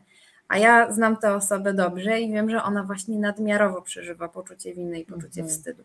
I to jest tak, że po prostu ja sobie to tak tłumaczę, że gdyby miała przeprosić, no to musiałaby się skonfrontować właśnie użyć tych emocji samoświadomościowych. Musiałaby się skonfrontować z tym, że nie zawsze wszystko robi super, mhm. ale to by ją zgniotło, bo tak bardzo przeżywa każdą krytyczną uwagę w swoim kierunku. Mhm. E, więc, e, więc ten brak przepraszania też czasami wynika właśnie z tego, że przeproszenie byłoby zbyt trudne. Mhm. I to też świadczy o nadmiernym przeżywaniu poczuciu winy no i właśnie ta ostatnia rzecz, o której tak między słowami wspomniałam, czyli y, takie reakcje, które są, które nam się jako obserwatorom wydają nieadekwatne. I teraz, jeżeli na przykład zwracam komuś uwagę w sposób asertywny, czyli właśnie nie dokonuję atrybucji uogólnionej, tylko mówię, słuchaj, w tej w tej sytuacji nie podobało mi się, że, że zrobiłeś to czy tamto i proszę cię, żebyś następnym razem zrobił inaczej no to nie atakuję całej osoby, mówię o konkretnej sytuacji i też chcę, moim celem jest wyjaśnienie zachowania, a druga osoba reaguje na to tak, jakbym bardzo ją zaatakowała i na mhm. przykład zaczyna szlochać albo zaczyna bardzo e, się tłumaczyć, albo mnie atakuje w odpowiedzi, no to teoretycznie patrząc na to z zewnątrz, można by było powiedzieć, że ta reakcja jest nieadekwatna do sytuacji. Ale, i to chcę bardzo podkreślić, bo to też będzie bardzo ważne w tych wskazówkach potem co robić, a czego nie robić w kontakcie z dziećmi, że zawsze nasze reakcje emocjonalne są do czegoś adekwatne, mhm. tylko że my nie zawsze wiemy do czego. I czasami przecież sami jako dorośli mamy tak, że na coś reagujemy silnymi emocjami nie wiemy właściwie dlaczego. Musimy to przetrawić, przemyśleć i dopiero łapiemy się, o co nam chodziło. Mhm. A na to ma wpływ i nasza historia, i nasze filtry poznawcze, które sobie zakładamy, tak jak takie okulary na nasze przeżycia i narracja, którą nadajemy, czyli cały szereg rzeczy wpływa na to, jaka będzie ostatecznie nasza reakcja emocjonalna. Więc to też będzie ważne, żeby z dziećmi starać się raczej być nie takim krytykiem, który siedzi i tak sędziuje i z boku stwierdza, że jakoś nieadekwatna Twoja reakcja i w ogóle mhm. przesadzasz, tylko raczej, żeby być takim powiedzmy trochę odkrywcą, trochę badać z dzieckiem, że co takiego się stało, że aż tak Cię to porusza. Mhm. Tak, tak. To, to słowo, które, które lubię, uprawomocnienie uczuć, mhm. niezależnie od tego, jakby, czy są nadmiarowe i przesadzone, no bo mówimy często takie, no już nie przesadzaj, no bo jakby jak nie rozumiemy tego kontekstu, no to oczywiście, że często to wygląda jak przesadna reakcja, ale że tak jak powiedziałaś, do czegoś ona jest adekwatna, to samo w kontakcie z samym sobą i to, o czym gdzieś tam często mówię na tych moich małych live'ach w grupie Odzyskać siebie, tutaj ponownie Was zapraszam, te panie, których tam jeszcze nie ma, że właśnie y, nie zaczynać od takiego tekstu do siebie, Boże, znowu przesadzam, znowu wymyślam, jestem nadwrażliwa i różne takie właśnie zawstydzające teksty, tylko właśnie najpierw, tak jak Ty mówisz, fajnie jak do dziecka, nie? że tak samo i do siebie można podejść, do tego swojego Mhm. wewnętrznego dziecka. Czyli zaraz, co mnie tak poruszyło, jakby czemu mnie tak rozwścieczyło? No rzeczywiście jest to nieadekwatne. No faktycznie przesadziłam jakby w tej warstwie teraźniejszej, ale o coś mi w tym moim życiu psychicznym tam chodzi i mogę do tego dojść, mogę się nad tym zatrzymać, pochylić, nie? sobie właśnie uprawomocnić. Ale też z tych wszystkich e, powodów, które wymieniłaś, w sensie tych wszystkich jakby znaczników e, nadmiarowego poczucia winy czy wstydu, najbardziej mnie tak tutaj poruszyło to zawstydzone swoje potrzeby. Bo, bo to jest Mhm. bardzo adekwatne do dorosłych dzieci, alkoholików czy z rodzin dysfunkcyjnych, że właśnie my mamy te, jako DDA, DDD, zawstydzone te szereg różnych pierwotnych właśnie potrzeb, że to jest jakoś nie okej, że ja potrzebuję, że ja czuję, że ja chcę. W związku z tym na przykład przestaję to robić i przyjmuję rolę, do której zostałam zaproszona przez moją rodzinę, czy to bohatera, właśnie kozła ofiarnego, czy, czy jakiegoś tam dziecka bez potrzeb. No i właśnie, i jakby zamykając się w tej roli, na przykład takiego bohatera, która jest jakby skazana na masę poczucia winy, jakby pod spodem jest dużo wstydu, jakby w tej roli jest dużo poczucia winy, bo się nie mogę nigdy dobrze wywiązać z tych swoich obowiązków że, że no właśnie, to jest takie, mm, taki, taki wątek, który też możecie odnieść do siebie jako po prostu indywidualnie, nie tylko do swoich dzieci, nie? Te właśnie zawstydzone pierwotne potrzeby już gdzieś dawno, dawno temu, czego nie musicie zrobić swoim dzieciom, ale co na przykład już mogło być dawno Wam zrobione. O tym też więcej będzie na warsztatach, także um, um, do nich zaproszę Was wkrótce. Pani Agnieszko, widzę Pani pytanie. Zostawimy je sobie na później, bo, bo um, może, może będzie nam troszkę więcej czasu do tego potrzeba, tak myślę. A tymczasem idźmy dalej. To już nasze przedostatnie pytanie, także bądźcie cały czas z nami. Aga, a, ja, a w jaki sposób y, możemy wspierać dziecko, ale jak ja mówię dziecko, to ja też myślę wewnętrzne dziecko, to wszystko ma sens. Ja myślę tą perspektywą mm -hmm. dorosłą przede wszystkim, chociaż to jest bardzo, bardzo ważne, co mówisz, jakby, bo tu kształtujemy nowych ludzi. Mm -hmm. By dziecko u, um, uczyło się właśnie rozpoznawać y, i radzić sobie z własnym wstydem y, i poczuciem winy i zwłaszcza właśnie wtedy, kiedy jesteśmy DDA i DDD, i mamy sami z tym kłopot. Sami się zalewamy wstydem, poczuciem winy, sami mamy tego mocnego wewnętrznego krytyka. No i, jak można no, nie przejść, nie przenieść tego wobec tego dziecka. Często, często jest taki tekst, jakby jak nie przenieść mojego DDA na dzieci, taki mm -hmm. potoczny. No nie możemy go przenieść oczywiście w żaden sposób jeden do jednego, ale możemy właśnie e, traktować to dziecko, oczywiście jego emocje tak jak swoje własne, czyli często jakoś tam po macoszemu. Mm -hmm. No to e, może tak. E, Oczywiście jeszcze damy na koniec pewne wskazówki, takie właśnie te do's and don'ts. Natomiast no, muszę, muszę powiedzieć to co, to, co jakoś bardzo czuję i co myślę, że w ogóle dotyczy nas wszystkich, niezależnie od tego, z jakimi problemami się zmagamy, a każdy z nas z jakimiś się zmaga, że tutaj super, super ważne jest to, że no, chociażby to, że jesteście tutaj na webinarze, czyli interesujecie się w ogóle tym zagadnieniem, czyli zaczynacie od siebie. I to jest właśnie coś takiego, co bym powiedziała, że ma szansę zakończyć pewne, pewien przekaz taki międzypokoleniowy pewnych niekorzystnych wzorców, że to się może skończyć na nas. I że żeby właśnie móc dalej tego nie nieść, nie przekazywać powiedzmy tej takiej walizeczki z tym przekazem rodzinnym, to musimy tak jakby my tę walizkę trochę no, otworzyć, uporządkować powiedzmy. I chciałam w ogóle przeczytać w tym kontekście taki cytat z książki Rodzina, tu powstaje człowiek, Virginia Satir. Ona była taką pionierką psychoterapii rodzin. Niestety już nie żyje. I ona napisała coś takiego. W ogóle cała książka jest bardzo ciekawa, jest też dużo tam wątków dotyczących właśnie samooceny, ale też tego do w ogóle systemowego podejścia do rozumienia rodziny, czyli właśnie jak to jest, że jesteśmy tymi systemem naczyń połączonych. O, tak, się, tak się mówi w systemowym podejściu. A cytat jest taki. Rodzice o wysokim poczuciu własnej wartości prawdopodobnie wychowają podobne do siebie dzieci, a rodzice o niskim poczuciu własnej wartości ukształtują dzieci, które będą zmagały się z trudnościami. Fundamenty systemu rodziny tworzą jej architekci, czyli rodzice. Po wielu latach pracy terapeutycznej przekonałam się, że nie mogę już dłużej całą winą obarczać rodziców, bez względu na to, jak bezmyślnie i destrukcyjnie by się zachowywali. Chciałabym jedynie, by czuli się na tyle odpowiedzialni, żeby zaakceptowali konsekwencje swoich dotychczasowych czynów i rozpoczęli naukę funkcjonowania na zupełnie innych zasadach. To doskonały pierwszy krok na drodze do polepszenia sytuacji całej rodziny. Na szczęście u każdego, bez względu na wiek i sytuację, możliwe jest podniesienie samooceny. Jeżeli bowiem niskie poczucie własnej wartości jest wynikiem konkretnych działań, to może ono również ulec przekształceniu dzięki odpowiednim działaniom. Jednostka jest podatna na wpływy od urodzin do śmierci, a więc nigdy nie jest za późno. W każdym momencie życia można rozpocząć naukę podnoszenia samooceny i jest to najważniejszy komunikat zawarty na kartach tej książki. Zawsze jest nadzieja, że Twoje życie może się odmienić, ponieważ zawsze jest jeszcze czas na naukę nowych umiejętności. To taki cytat chciałam e, jakby przeczytać, bo to. Ku nadziei. Tak, e, i to też e, autorytet terapeutyczny, więc jeżeli Virginia Satir tak twierdzi, no to myślę, że można jeżeli jej. Virginia Satir Was nie przekona, to my na pewno też nie, więc warto jej zaufać.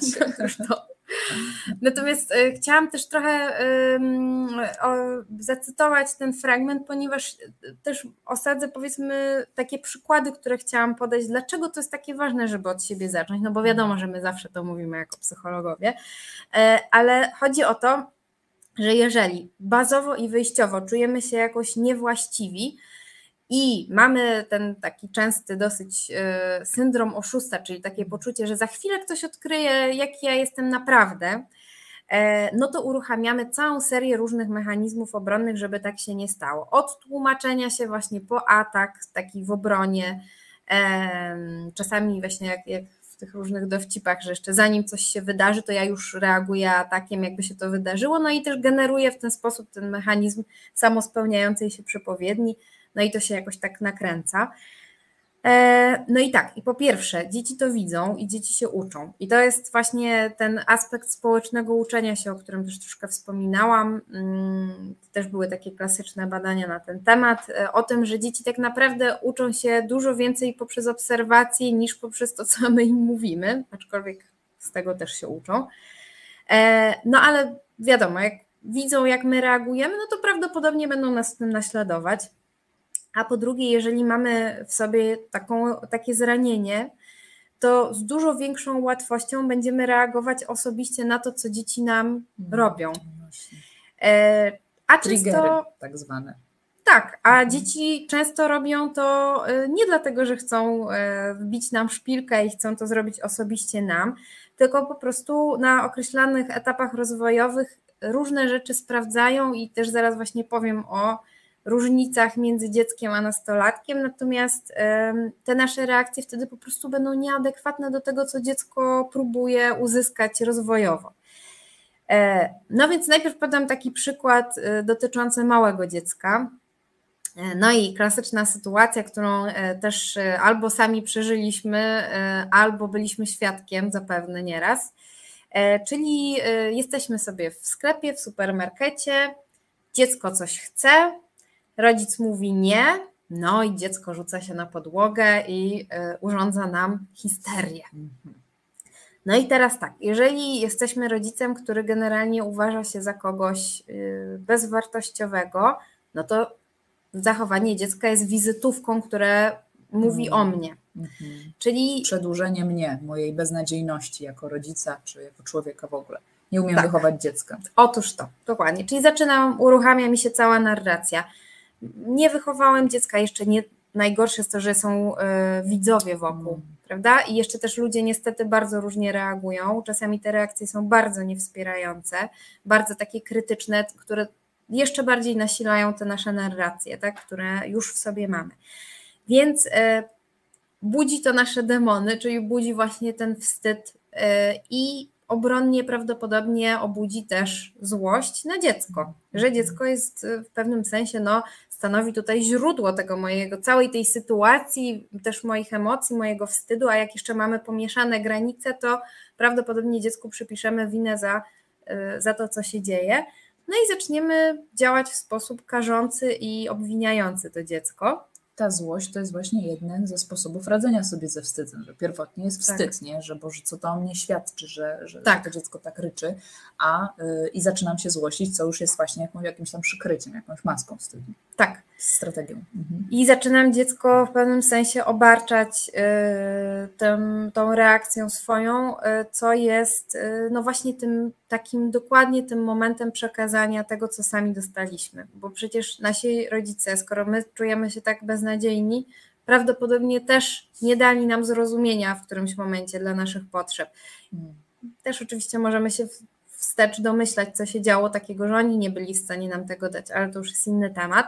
Natomiast y, o co chodzi? Chodzi o to, że w tym momencie mm, jesteśmy bardziej przy swoim wstydzie i przy swoich trudach niż przy tym dziecku, które w tym momencie akurat potrzebowałoby tego, e, żeby właśnie, mm, tak jak my mówimy w psychoterapii, o kontenerowaniu emocji, czyli o takim wytrzymywaniu tego, co dziecko przeżywa, tak jakby wzięciu tego do środka, wytrzymaniu i oddaniu dziecku w takiej mm, zrozumiałej, przytworzonej wersji, takiej, która Mhm. byłaby taka, mm, że tak powiem, strawna. O. Mhm. E, Że na przykład no, denerwujesz się, bo chciałeś dostać, Na a przykład. ja ci nie mogę tego kupić, tak? Żeby jakoś Tak. to nazywać. Albo na przykład, no słuchaj, no rozumiem, że jesteś zły. Nikt nie lubi, jak się mu odmawia. My też nie lubimy, prawda? Ale ja nie decyduję się dzisiaj, żeby ci to kupić. Albo ja nie chcę tego e, kupić. Mhm. E, oczywiście, no wiadomo, że jak my to Ciężko opowiadamy. tak mówić, nie? Tak, nam jest łatwo teraz siedząc sobie y, i popijając wodę opowiadać o takich sytuacjach, a to nigdy nie jest przyjemne i to jest... tej regulacji trzeba się uczyć właśnie, nie? Tak. Żeby coś mieć w głowie już zanim jakby w takich momentach, nie? Że na przykład właśnie mogę pooddychać, mogę później odroczyć tą reakcję, nie? Tak, To są umiejętności. Mhm. tak, ale też y, oczywiście y, oprócz, y, tutaj y, też często się spotykamy z takim argumentem, y, psychologowie dziecięcy często słyszą o tym, że no ale to, to jest takie bezstresowe wychowanie. No to jakby Mm. chcę powiedzieć, że zdecydowanie nie, to znaczy bezstresowe wychowanie, taka idea, która była kiedyś tam modna, zakłada w ogóle brak granic, tak przynajmniej jak ja rozumiem tę ideę. E, Natomiast dziecko, i wiemy to też świetnie, że bardzo dzieci potrzebują granic, tylko właśnie wyznaczonych w taki sposób, który nie będzie naruszający, który będzie stanowczy, ale też spokojnie e, wyrażony, żeby właśnie jakby rodzic był taki przewidywalny i też e, mm, konsekwentny. E, Natomiast to, co tutaj jest ważne z punktu widzenia dorosłego, to żeby się właśnie e, zastanawiać, oczywiście, no pewnie nie w tej sytuacji, no bo taka sytuacja jest na gorąco i ona jest trudna, ale żeby zastanawiać się, z czego płyną moje reakcje. Czy to są reakcje naprawdę na tę konkretną sytuację, która się zadziała, czy może to jest jakaś reakcja na coś z przeszłości, czy to jest jakaś reakcja przeniesiona w ogóle z dawnych relacji. Oczywiście w tym y, bardzo pomaga i własna psychoterapia, ale i wszelkiego rodzaju właśnie i warsztaty. I no, teraz mamy też y, dostępność wiedzy na wyciągnięcie ręki, Na także szczęście. To jest Tak. fajne w tym pokoleniu. tak, Można się edukować za darmo, tak jak wy dzisiaj tutaj. Także y, to jest, y, to, to, to jest jedna sprawa. Natomiast też to, co chciałam y, tutaj nadmienić, to że kolejna książka, o której też wspomnę dzisiaj, bo też trochę z niej zaczerpnęłam inspirację do ćwiczenia. Książka się, no ona jest w ogóle znana, to jest taki klasyk, czyli jak mówić, żeby dzieci nas słuchały, jak słuchać, żeby dzieci do nas mówiły. W tej książce też jest takie zdanie o tym, że mm, jak zaczynamy mówić w inny sposób do dzieci, w inny niż do nas mówili rodzice, to dla nas często to brzmi bardzo nienaturalnie, bo my tego nie znamy. Ale dla naszych dzieci to już będzie ich rzeczywistość i one, dla nich to już będzie naturalne. Czyli dla nich te, y, te zdania takie asertywne, które właśnie tu brzmią tak, w taki ugładzony sposób, dla nich będą czymś naturalnym. Em, I teraz tak, żeby powiedzmy te nasze relacje, i to mówię nie tylko o relacjach z dziećmi, ale w ogóle o naszych relacjach, żeby one miały szansę się też układać y, dobrze, mm, to warto sobie przyjąć taką zasadę, którą ja trochę sobie roboczo nazywam zasadą domniemanej życzliwości. Mm. Czyli założyć, że dzieci najczęściej, jak są w komforcie, to nie zachowują się w sposób, który jakoś rażąco łamie normy. Oczywiście, że dzieci na pewnych etapach jeszcze tych norm dobrze nie znają, nie, nie uwewnętrzniły ich jeszcze, ale generalnie dziecko, które jest w komforcie, nie zachowuje się w sposób, który by był jakoś bardzo dla nas trudny.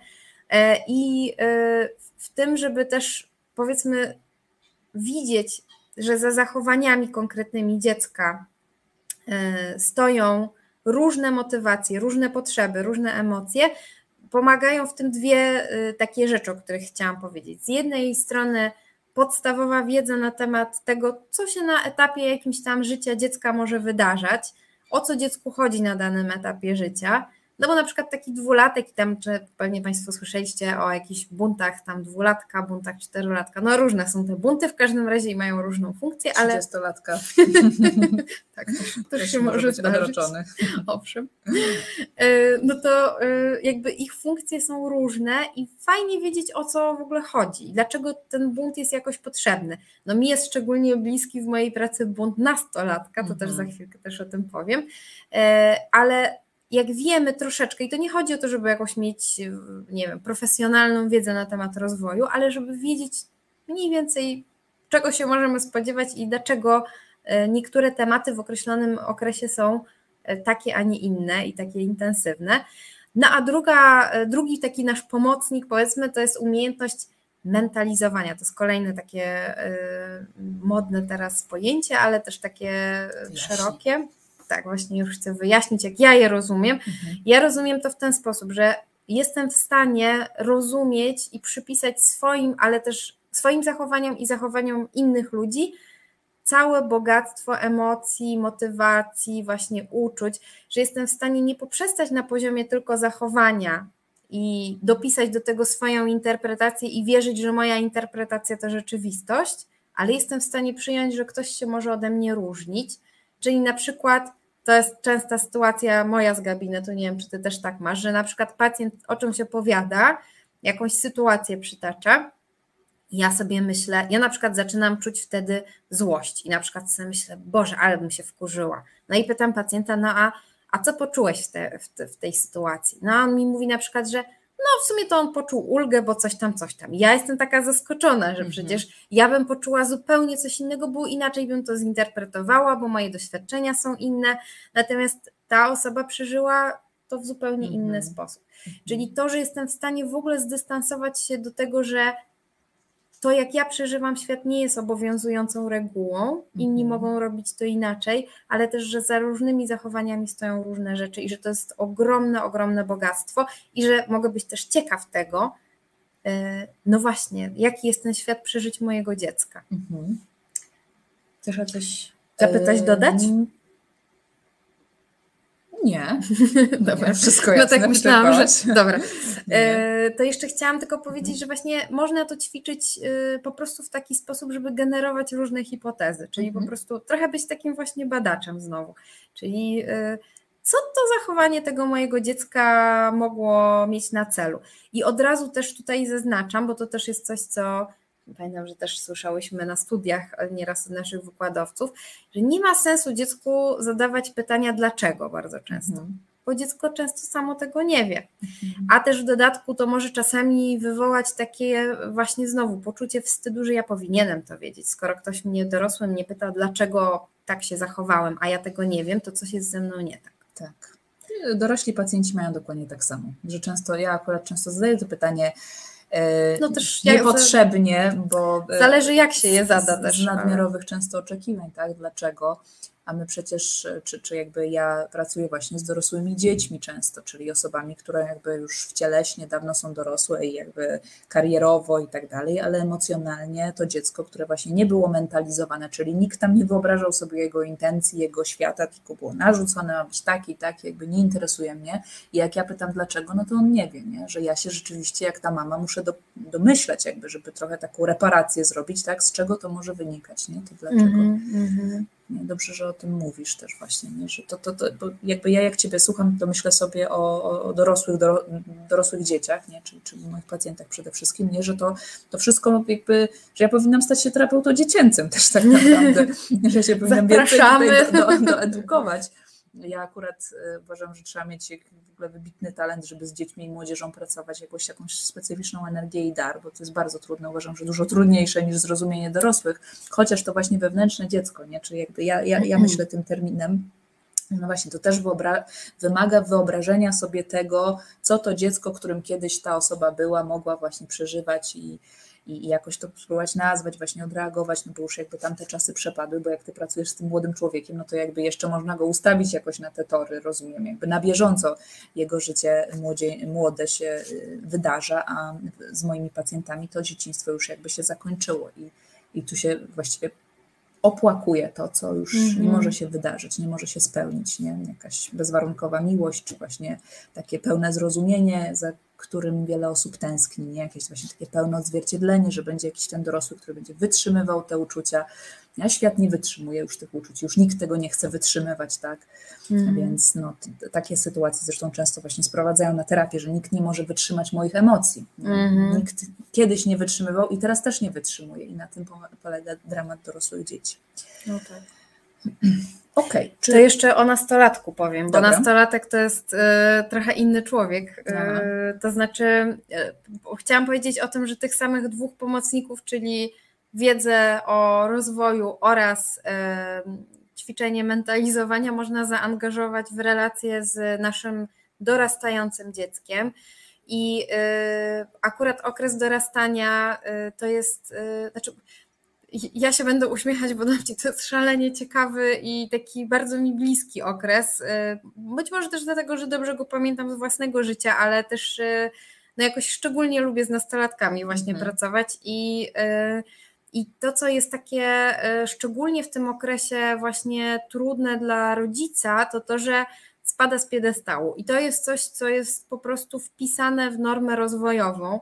Bardzo często rodzice są tym umęczeni, przychodzą po prostu zrozpaczeni, że nie rozumieją do końca, dlaczego zachowanie dziecka się nagle tak zmieniło, że dziecko się nagle stało opryskliwe, zamyka się w pokoju, jest wulgarne, nie wiem, tam robi różne ryzykowne rzeczy. Ale przede wszystkim e, w tym okresie, jeżeli sami jesteśmy właśnie z taką raną, powiedzmy, ze wstydzenia, jeżeli cały czas czujemy się nie do końca e, właściwi, e, niewystarczający, to ten okres będzie szczególnie trudny, bo to jest okres, w którym dziecko po prostu, już mówiąc kolokwialnie, uderza w nas na maksa. Po prostu to jest taki moment, kiedy dziecko potrzebuje się zbuntować i oddzielić od rodzica, czasami nawet w taki bardzo drastyczny sposób, w sensie, oczywiście nie mówię o jakimś przekraczaniu pewnych norm, które by były niebezpieczne już dla dziecka, ale bo w tym też się martwimy jako terapeuci, żeby nie było, że tacy jesteśmy super liberalni, ale jeżeli dziecko e, podważa wszystkie rzeczy, wszystkie wartości, które mu żeśmy przekazywali, nie wiem, e, myśmy tutaj e, mówili o czymś, że to jest y, takie najważniejsze w życiu, a nastolatek właśnie ma to w nosie i na każdym kroku nam to okazuje, no to to jest strasznie trudne, bo to uderza bezpośrednio w nas. A jeżeli my mamy jeszcze poczucie, że z nami jest coś nie tak i że jesteśmy kiepskimi rodzicami, no to po prostu to jest woda na młyn mm. naszych, y, naszych obaw i naszych trudów. E, kiedyś usłyszałam takie powiedzonko, które czasami lubię tym biednym, umęczonym rodzicom czasem powtórzyć, że okres dojrzewania to jest taki okres, który trzeba przetrwać z godnością. No więc e, oczywiście e, jest to pół żartem powiedziane, ale jest w tym ziarnko prawdy, to znaczy e, to kiedyś też e, jedna z moich superwizorek powiedziała coś takiego, e, jakoś sobie to wzięłam też do serca, że najgorsze, co można zrobić w okresie dorastania dziecka, e, to reagować osobiście na to, co nastolatek robi, czyli reagować mhm. takim użyję słowa, którego nie lubię, ale takim powiedzmy przewrażliwieniem. To znaczy, mhm. bo oczywiście, tak jak mówiłam, to nasze mhm. przewrażliwienie też skądś się bierze, ale chodzi o to, że wtedy nastolatek yy, może stracić taką y, trochę orientację, że właśnie y, to może z jednej strony albo nasilić ten bunt, tak, i to on może urosnąć do rozmiarów już takich y, nieakceptowalnych społecznie, a przede wszystkim zagrażających jemu, ale z drugiej strony może trochę też stłumić bunt, co też by nie było dobre, bo cel rozwojowy tego okresu jest taki, żeby się, jak to się ładnie nazywa, wyindywiduować, czyli stać się osobną jednostką, która będzie zdolna do tego, żeby z tego gniazda rodzinnego wyjść i tworzyć dalej swoją rodzinę, swoje życie, stanąć na swoich nogach. Taki jest cel, y, a temu czasami służy podważenie tych świętych krów, które przekazywali rodzice, mimo że często dzieciaki potem wracają do tych samych wartości, które były przekazywane, ale już w inny sposób, bo mhm. już poddały to własnej refleksji, przefiltrowały to przez swój bunt, przez swoją właśnie, mm, przez swoje wartości, no i, no i też dowiadują się wtedy, kim są. Także, także to tak mhm. trochę a propos tego etapu rozwojowego. Jasne tak jak mówiłaś o, o tym ze, spadku z piedestału, który robi nam nastolatek, a załóżmy my mhm. jesteśmy, no właśnie, DDA, DDD i bardzo lubiliśmy tą zależność z naszym dzieckiem, zanim nastał okres nastoletni, lubiliśmy tą zależność albo lubiliśmy tą jakąś idealizację, to wpatrzenie dziecka w nas i tutaj, co jakby zupełnie nieświadomie mogło zapełniać właśnie te nasze deficyty, że właśnie nas rodzic nie odzwierciedlał, nie karmił emocjonalnie, jakby nie, jakby nie, nie pozwolił się idealizować albo nas nie idealizował tam na pewnym etapie, że jesteśmy po prostu super wyjątkowo ważni. I jak dziecko nam to trochę daje, no bo takie odwrócenie ról bardzo łatwo może nastąpić w takich dysfunkcyjnych rodzinach, z pokolenia na pokolenie odwrócenie ról, no to potem może naprawdę dramatycznie przeżywać ten spadek z piedestału, że to absolutnie biorę to do siebie, nie? Że, i mogę reagować sama jak dziecko, nie? Że, tak. że po prostu mnie odrzuca mój nastolatek, mnie, mnie po prostu, nie? tak jak mnie tak. matka odrzuciła i to się wszystko może po,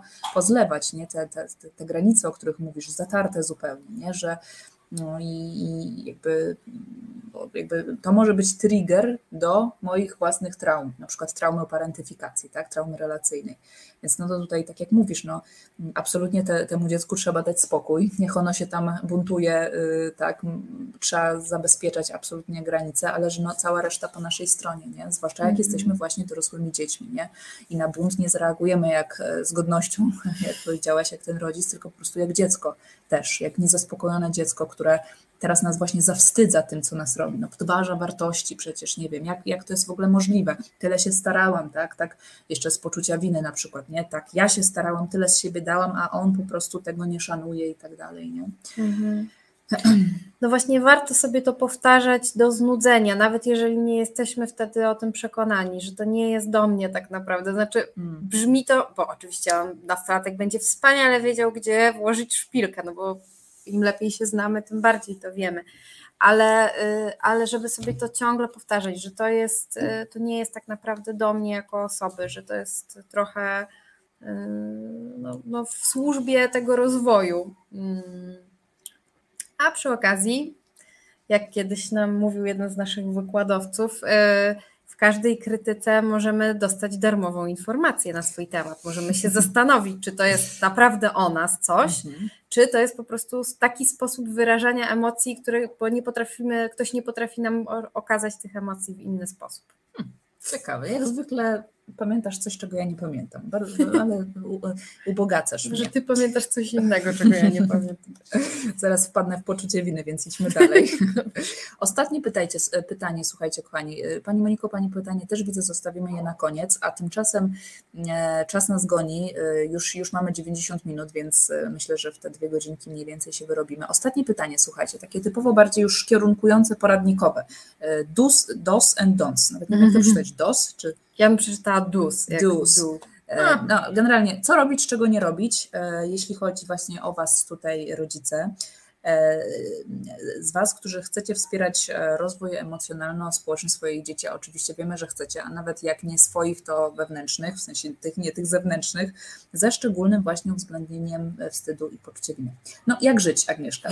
Jak żyć w tej kwestii, tak, pigułka, poprosimy. Dobra, to dajemy pigułkę, chociaż z całym jakby, z całą świadomością, że to są porady, które oczywiście są zanurzone w tym określonym kontekście i nadal to przesłanie wcześniejsze, że tutaj warto się przyglądać sobie, pracować nad sobą i dbać o siebie też. Tak jak w metaforze, którą też e, ja często podaję e, jakoś rodzicom w takim kontekście, że tak jak jest y, metafora stewardessy w samolocie, która mówi o tym, że jak wypadną maski z tlenem w razie tam e, jakiejś sytuacji awaryjnej, no to najpierw należy założyć maskę sobie, a dopiero potem dziecku, bo jak nie założę mhm. sobie, zacznę zakładać dziecku i na przykład zemdleję, no to nie pomogę ani sobie, ani dziecku. Czyli muszę też dbać o siebie, żeby móc zadbać o kogoś innego. Ale dobrze, zaczniemy od tego, czego nie robić. E, I teraz tak, e, zacznę od tego, co, o, o, czym już powiedziałam i myślę, że, że to już łatwo się domyślić, czyli starać się w komunikacji z dzieckiem unikać tych e, atrybucji ogólnych, tak? czyli tych globalnych, czyli podkreślających całą osobę, typu jesteś leniwy, jesteś niegrzeczny, przynosisz mi wstyd, tego typu określenia E, w komunikacji, które jakby dają e, takie poczucie, że cały jesteś jakiś nie taki, a skoro jesteś cały nie taki, no to co ja mogę z tym zrobić, skoro już taki jestem. Mhm.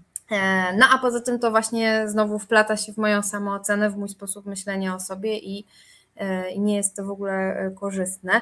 Natomiast niestety też te atrybucje globalne możemy przekazać niewerbalnie i teraz czego nie robić Pierwsza podstawowa sprawa, być może dla części z Was absolutnie oczywista, ale muszę o niej powiedzieć, absolutnie żadnych kar fizycznych. To znaczy, to jest, już pomijam fakt, że to jest prawnie zakazane w Polsce, e, ale już abstrahując od prawa, no to e, po prostu to się wiąże z ogromnym bagażem e, takim psychologicznym, z którym niektórzy mierzą się całe życie. I oczywiście, że Pewną różnicą jest, jeżeli jako rodzic w jakimś afekcie, w jakichś strasznie silnych emocjach e, to się wydarzy, ale nie uważamy tego ogólnie za e, fajną metodę wychowawczą. Oczywiście no, nie powinno się to dziać w ogóle, natomiast jeżeli to się wydarzy w takim afekcie, no to i tak jest to trochę inaczej przeżywane przez dziecko, niż jeśli robimy to na chłodno i uważamy, że to jest super metoda. Mhm. E, dlatego, że to też daje dziecku poczucie, już pomijam fakt tego, jakby co się dzieje na poziomie ciała i tego, że ciało nasze bardzo dużo pamięta i że też e, zaczynamy wtedy kojarzyć na przykład to, że jak zaczynamy się złościć, to wtedy byliśmy karani, więc zaczyna nam się złość zlewać z lękiem, że zaczynamy E, wtedy mieć problemy z później z wyrażaniem tej złości. No jakby naprawdę to ma szereg różnych negatywnych konsekwencji. O tym też bym mogła cały widzę, widzę webinar twoje, złożyć. Tutaj twoje ciało zaangażowanie. Aga, tak. Twoje przekonanie. Czyli podważamy absolutnie wszystkie te teksty pod tytułem a ja byłem bity i wyrosłem na przyzwoitego człowieka.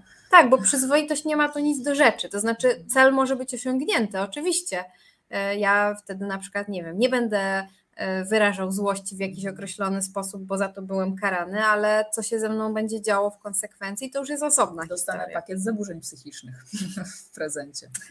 No więc właśnie, to znaczy mhm. to jest po prostu e, to jest cel, który może i osiągniemy, ale pytanie, jaką, jaką cenę za to zapłaci dziecko.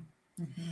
E, plus drugi klasyk, mniej oczywisty, a też bardzo bolesny i bardzo często poruszany też przez dorosłe osoby w terapiach, wycofywanie miłości, czyli obrażanie się, nieodzywanie się do dziecka w reakcji na określone zachowanie. Aż tak byś to nazwała, że obrażanie, taki foch to wycofanie miłości? Tak. To znaczy tak, to też e, wiem, że no na przykład chyba właśnie, jeżeli dobrze pamiętam, to właśnie chyba u Król Fijewskiej też to jest tak nazwane, mhm. że, e, że właśnie mm, to jest taki sygnał dla dziecka. No, dziecko jakoś się zachowało, nie podoba nam się to z jakiegoś powodu i po prostu dystansujemy się całym sobą, przestajemy mhm. się odzywać, obrażamy się.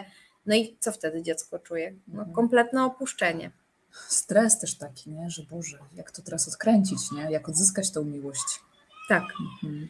I to też jest coś, co może być takim sygnałem dla dziecka, że ono coś zrobiło coś tak strasznego, że zasłużyło na brak uczuć rodzica. Mhm.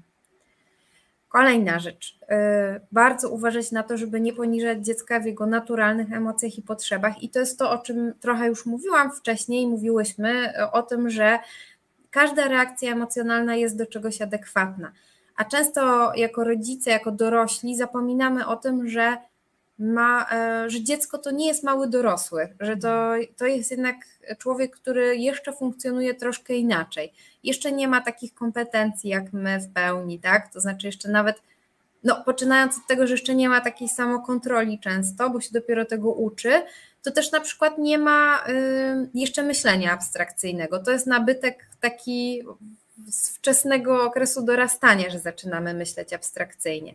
Więc też y, no, do, do, tego czasu pewnych rzeczy po prostu nie jesteśmy w stanie powiązać, zrobić, zrozumieć, zauważyć, a często jest tak, że my myślimy o dziecku jako o e, właśnie takim małym dorosłym i, i oczekujemy od niego rzeczy, które są no w ogóle nie na jego wiek. I często mówimy na przykład, bo nam się jako dorosłym wydaje, że coś nie jest powodem do płaczu czy do złości, i mówimy, no nie przesadzaj. Mhm tak jakby dziecko nie miało prawo, prawa wyrażać y, określonych stanów tak, jak potrafi. Mhm. E... Tu się wtrącę tylko, tak. nie? że no a e, e, jak mhm. wyobraźcie sobie, no pewnie wiele osób nie musi sobie tego wyobrażać, rodzic alkoholik i matka współ, znaczy wszystko jedno, tak, ale niech będzie mm, ojciec alkoholik, matka współuzależniona, to oni po prostu ich wkurzać może ta dziecięcość, to, że jakby jeszcze muszę się zajmować, wyobrażać sobie tym, że to jest dziecko, więc ja, ja tak bardzo mm. chcę, żebyś ty już nie był dzieckiem właśnie, żebyś, mm. był, mhm. żebyś był wyżej, ponad swój wiek i mi pomógł tutaj w tych, w tych tragediach, które się tu dzieją z tym ojcem, czy tam w jakichś innych sprawach, nie? gdzie jest szereg po prostu pożarów non-stop, to ta dziecięcość tak nie pasuje do takiego systemu alkoholowego, czy tak dysfunkcyjnego, że ona jest po prostu problemem. To, że ty jesteś dzieckiem jest problemem dla mnie, że ty masz te potrzeby, ciągle właśnie marudzisz, nie wiem, płaczesz na jakieś tematy, które są teraz w ogóle niepotrzebne, tak, drażnią takiego rodzica, nie? Więc no, wyjściem jest taka, taka właśnie próba dorośnięcia na, nad wyraz, nie? Mhm. Czy właśnie gdzieś tam za, zakopania tych swoich potrzeb, no już dobrze, dostosowania się do tych, nie? No i, no i mamy w ten sposób dzieci sparentyfikowane, czy, czy właśnie nadmiarowo dojrzałe, tak jak powiedziałaś. Tak, ten punkt też mam zapisany, no, nie parentyfikować. Wy, wyprzedziłam. tak, ale, ale to skoro już o tym wspomniałaś, to, to mhm. też do tego nawiążę. Nie parentyfikować brzmi prosto, a jest super rozległym tematem, ale mhm. co miałam na myśli? Y, chodziło mi o to, żeby nie odwracać ról, to znaczy nie oczekiwać od dziecka, że ono zajmie rolę mojego rodzica y, i to na różnym poziomie, to znaczy po prostu to jest nakładanie na, dziecka, na dziecko pewnych oczekiwań, które są e, ponad jego siły w danym momencie. E, I w związku z tym ryzykujemy tym, że będzie doznawało różnego rodzaju porażek w związku z tym, więc w efekcie może przeżywać poczucie winy, że nie podołało zadaniu, które od początku było ponad jego możliwości. Czyli na przykład rozumienie i kontenerowanie swojego rodzica, e, przyjmowanie zwierzeń mhm. od rodzica, których dziecko nie powinno słyszeć. E, no, tego typu obciążenia, które mogą e, jednak spowodować, że dziecko będzie w roli, w której być nie powinno. E, kolejna rzecz to na przykład taka to jest taka rzecz niepozorna, ale że na przykład e, czasami nieświadomie zawstydzamy dzieci w ich naturalnych potrzebach, nawet takich fizjologicznych, czyli na mhm. przykład irytujemy się, nie wiem, jedziemy na wycieczkę i dziecko po pięciu minutach od wyjścia z domu mówi siku. Mhm. No i wtedy my mówimy, o Boże, no nie mogłeś się wcześniej wysikać. Mhm. I to jest takie z naszej strony, no powiedzmy, że zrozumiałe, no bo mamy jakąś, jakiś plan, coś jest zorganizowane, no ale z drugiej strony, no przecież y, to dziecko może mu się chcieć mhm. siku, niekoniecznie wtedy, kiedy my uważamy za stosowne, prawda? Już nie mówiąc o tym, że fizjoterapeuci uroginekologiczni, pozdrawiam serdecznie, mówią o tym, że y, sikanie na, na gwizdek i na zawołanie jest dla nas niezdrowe, ale to już tak by the way. E, natomiast no właśnie, e, to jest po prostu też trochę takie dawanie sygnału, tak jakbyś nie miał prawa mieć potrzeb wtedy, kiedy je masz. Mhm. Oczywiście no to jest takie mhm. delikatne, ale, ale też chciałam o tym wspomnieć. Pod, y, kolejna rzecz, żebyśmy nie podkreślali na okrągło trudności dziecka, o których wiemy, że je ma. Mhm. Czyli właśnie na przykład ciągłe mówienie o tym, o Boże, to znowu, znowu ta jedynka z matmy, no. Ciągłe takie jakby jakby podkreślanie, przypominanie o tym, to jest naprawdę niepotrzebne. Dziecko mhm. potrzebuje w tych akurat sprawach dużo wsparcia, bo prawdopodobnie samo przeżywa dużo wstydu i poczucia winy w związku z tym. Eee, kolejna rzecz, nie wiem czy pamiętacie taki spot, który kiedyś był, on był jakoś bardzo poruszający na temat akurat dzieci e, z domów, w których dochodziło do przemocy, że była taka dziewczynka, która karmiła misia, w którymś momencie rzuca tym misiem i mówi do niego, zobacz do czego mnie doprowadziłeś. Krzyczy na tego misia. Mhm. E, To zresztą był spot y, taki, y, pamiętam, że, no, że właśnie zresztą w fundacji, tak, wtedy dzieci niczyje, teraz dajemy dzieciom siłę, e, w którym właśnie pokazy, po, było pokazane, jak dziecko przenika takim zachowaniem dorosłej osoby, która obarcza dziecko za własne emocje. Mhm. I to jest kolejna rzecz z tych dąc, Mhm. czyli tego proszę, proszę nie robić, e, bo to nie dziecko nas doprowadza do Mhm. emocji, to my jesteśmy odpowiedzialni za swoje emocje. Mm, Natomiast owszem, zachowania dziecka mogą w nas wzbudzać pewne emocje, Mhm. e, ale to jest zasadnicza różnica. Co innego jest powiedzieć, zezłościłem się, kiedy coś tam, coś tam, a co innego jest powiedzieć, zobacz, do czego mnie doprowadziłeś. Mhm. To jest tak, jakbyśmy oddawali dziecku kontrolę nad sobą. No i winę całą. Tak. Właśnie. Mhm. Kolejna rzecz to są takie rzeczy komunikacyjne, czyli e, na przykład używanie aluzji w komunikatach, czyli na przykład mówienie takim tonem: nikogo nie obchodzi, jak ja się mam. Czyli nie mówię, czego ja potrzebuję wprost, tylko e, serwuję coś takiego i teraz wszyscy czują się winni, że nie wpadli na to, żeby mnie o to zapytać, na przykład, tak? Albo na przykład używanie sarkazmu, czyli na przykład mówienie, że no świetnie, zapomniałeś, tak? No, gratulacje. E, czyli takie, że po prostu czujemy siekierę w powietrzu, mimo że nic teoretycznie nie zostało powiedziane wprost, ale jakby od razu rusza w nas, no różne emocje w nas mogą ruszyć. Może też ruszyć złość, e, no bardzo dużo różnych rzeczy, generalnie, ale wstyd y, czy poczucie winy. Nawet jak to powiedziałaś, e, zobaczyłam, że e, chciałam schować szyję tutaj za ramionami, nie? Że to jest takie od razu właśnie schować się. Ojej, ojej, nie? Że Przed ciosami. no tak, tak. Że można i się zawstydzić, ale się przestraszyć, nie? Mhm. Oczywiście nie od jednorazowego takiego tekstu, nie? Ale jakby to była jakaś tendencja tego sarkazmu. No. Mhm. okej. Kolejna e, częsta rzecz rodzicielska, czyli używanie proroctw, czyli na przykład jak mówimy dzieciom, zobaczysz, jak dorośniesz, to zobaczysz. Mm. Albo y, nikt cię nie będzie lubił, Mhm. jak będziesz się tak zachowywać. Albo Mm. na przykład, y, no jak tak się będziesz uczył, to winszuję, to widzę, że kariery to ty nie zrobisz. Mhm. To są rzeczy, które bardzo wbijają też w lęk i, i też często sprawiają, że właśnie mm, możemy czuć się zbyt przerażeni tym, żeby w ogóle podjąć jakieś działanie, no bo w końcu już zostało mi wyprorokowane, jak to będzie źle. Mhm. Mhm.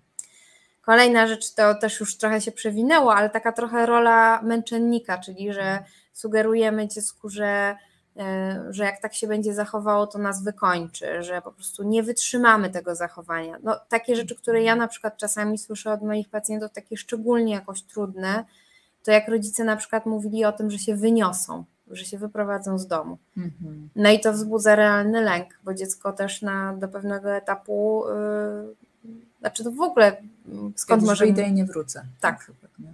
Tak. tak słyszałam. No właśnie, to ja Mhm. też to czasami słyszę od, od pacjentów. Mhm. Mm, Kolejna rzecz, jak mamy więcej niż jedno dziecko, odpowiedzialność zbiorowa. Też bardzo kiepski pomysł. To znaczy, yy, dlaczego właściwie dziecko ma się czuć winne za odpowiedzialność kogoś, czyjąś? I to w ogóle jakby też jest o pomieszaniu granic, o tym, że, mm, że później ma, możemy mieć taką skłonność do tego, żeby się wstydzić za rzeczy, za które w ogóle, na które w ogóle nie mieliśmy wpływu, nie mieliśmy nad tym kontroli, a przypisujemy to sobie, no bo tak zostaliśmy nauczeni, że jesteśmy Mhm. odpowiedzialni za wszystko. Kolejna częsta rzecz to mieszanie interpretacji cudzych zachowań z własnymi uczuciami, czyli ja interpretuję na przykład, że próbujesz mną manipulować i Mhm. mówię ci, że ja się czuję manipulowana. Mhm. To nie jest uczucie. Mhm. To jest przypisanie jakiejś intencji. Ja ci przypisuję jakąś intencję, jeszcze taką negatywną, i uważam, że to jest coś, co ty mi robisz, ale ja to przedstawiam na poziomie uczuć, więc trochę odbieram ci możliwość dyskutowania z tym. Mhm. To już jest takie zawiłe, ale Oskarżenie takie ukryte. tak, tak. No i trudno z tego wybrnąć, zwłaszcza to dorosłym jest trudno z tego wybrnąć, a co dopiero e, dzieciom. Kolejna częsta rzecz porównywanie z rówieśnikami. E, czyli no spójrz, Tomek to dostał piątkę z tego sprawdzianu, pewnie się Mhm. przyłożył. A ty to Mhm. co? Ile Mhm. się uczyłaś do tego sprawdzianu? Albo porównywanie do rodzeństwa. E, Kolejna sprawa szczególnie istotna w momencie dorastania y, to komentowanie w taki globalny sposób wyglądu. Y, albo też naruszanie y, granic takich, na przykład wchodzenie do łazienki, jak nastolatek już nasz dorasta i komentowanie na przykład, to też się niestety zdarza, komentowanie jakichś no, cech przymiotów ciała, tak mówiąc krótko, a wiadomo, że to jest taki okres, kiedy nastolatki się bardzo bacznie sobie przyglądają, jeden pryszcz na czole i wyjście z domu staje się praktycznie niemożliwe. Mm. Nie wiem, czy to pamiętasz, ja to pamiętam. Tak. No właśnie, więc wtedy takie uwagi są szczególnie trudne, bolesne i dzieci to pamiętają. Eee, I kolejna rzecz, o której też jeszcze chciałam powiedzieć, to już jest ostatni z tych, czego nie robić, to jest e, kwestia E, szukania winnych, kiedy coś się wydarzy. O tym też jest bardzo fajny, króciutki filmik właśnie Brené Brown już wspomnianej, mhm. nazywa się Blaming, czyli czemu w ogóle nam służy obwinianie i szukanie winnych. Ona fajnie to tłumaczy, więc odsyłam bardzo fajny, króciutki filmik z, fajnym, z fajnymi rysunkami. No a teraz na pozytywnie i tym już będziemy kończyć, e, co, e, co robić. To tak, pierwsza sprawa, jeszcze raz to powtórzę, czyli kierować się zasadą domniemanej życzliwości. Generalnie zakładać, że, i to naprawdę się przydaje w ogóle w kontaktach międzyludzkich, że generalnie zazwyczaj chodzi nam o to samo, e, mamy bardzo podobne potrzeby e, i generalnie raczej, jeżeli uważamy, że ludzie e, chcą podobnych rzeczy co my i że po prostu nie bardzo potrafią to czasami wyrażać, a dzieci w szczególności, bo się dopiero tego uczą, no to też w, w inny sposób będziemy my się zwracać do tych osób, więc będziemy też generować raczej pozytywne sprzężenia zwrotne. I pamiętać o tym, że tak jak mówiłam, raczej jest tak, że dzieci wyrażają różne rzeczy tak, jak potrafią, i w danym momencie to my jesteśmy też trochę w roli osób, które mogą uczyć dziecko, jak robić to inaczej, jeżeli to jest nieakceptowalne zgodnie z naszymi normami. Kolejna rzecz, no to znowu pracować nad sobą, nad swoim rodzicielstwem. Całe życie. Jedyna pewna robota w życiu, jak to mówią memy. tak. To praca, praca nad, nad, sobą. sobą. E, I żeby nie było, nas też to dotyczy. To nie jest tak, że psychologowie już osiągnęli oświecenie. Nie, nie, nie. No patrz, ja jeszcze nie. Tajemnica. Tak, kolejna rzecz to właśnie atrybucje szczegółowe, czyli odwołujemy się do konkretnych zachowań, do konkretnych sytuacji, a nie do całych osób. zainteresowanie światem dziecka, ale też w taki sposób, który jest adekwatny rozwojowo, czyli warto pamiętać o tym, że nie jest adekwatne rozwojowo oczekiwać od nastolatka, że będzie się nam zwierzał z wszystkiego i że będziemy znać imiona wszystkich jego przyjaciół, koleżanek, bo to jest taki etap, że właśnie chętniej pogada z koleżanką, czy przyjaciółką, czy kolegą, niż y, pobiegnie nam o wszystkim opowiedzieć. Chociaż to też się zdarza, ale albo mają dzieci takie przypływy, że nagle chcą coś opowiedzieć. Natomiast generalnie oczekiwanie, że dziecko nam opowie o wszystkim zawsze, y, jest raczej nierealistyczne w tym okresie życia. Ale powiedzmy, że y, jeżeli wypracujemy sobie od początku to, że nas naprawdę ciekawi to, czym dziecko się interesuje, czym ono żyje, że nie jesteśmy właśnie tymi krytykami, tylko bardziej badaczami, odkrywcami, no to, to też zaprocentuje później, również prawdopodobnie w tym okresie dorastania. E, kolejna rzecz to bycie transparentnym dla dziecka z dwóch powodów. Po pierwsze, jeżeli ja jestem transparentny i mówię o tym, co ja czuję, co przeżywam, co myślę, to dziecko czuje się pewnie, bo jestem przewidywalny po prostu dla niego jako dorosły. Też modelowanie, nie? Właśnie. Że tak można. A to jest ta mhm. druga funkcja, czyli modeluje to, że tak można i prawdopodobnie dziecko będzie to naśladowało. Mm. E, kolejna rzecz to właśnie to pomaganie dziecku i to, ty użyłaś ładnego słowa, takie, nie wiem, czy uważnianie tych emocji, uprawomocnienie. Mhm. O, właśnie, dziękuję. Czyli, że też uczę dziecka takiego podejścia do swoich emocji, że słuchaj, twoja reakcja do czegoś się odnosi. Spróbujmy znaleźć do czego. Hmm, to takie fajne. Takie empatyczne. Żebyśmy też do siebie tak umieli. Oj, tak. Taki dobry rodzic wewnętrzny. Zdecydowanie. Ale to jest właśnie fajne, że dziecko potem może to uwewnętrznić mhm. i samo siebie tak traktować. Także to jest inwestycja. Eee, Szacunek do intymności dziecka, kolejna sprawa, i to też ma takie, mm, takie powiedzmy, taki odcień, o którym też y, zostałam upoważniona, żeby opowiedzieć tę historię, tak króciutko. Y, nastolatki, która jako taka powiedzmy wczesna nastolatka, tam dwunastolatka powiedzmy, trafiła do szpitala, gdzie miała jakieś badanie przeprowadzone.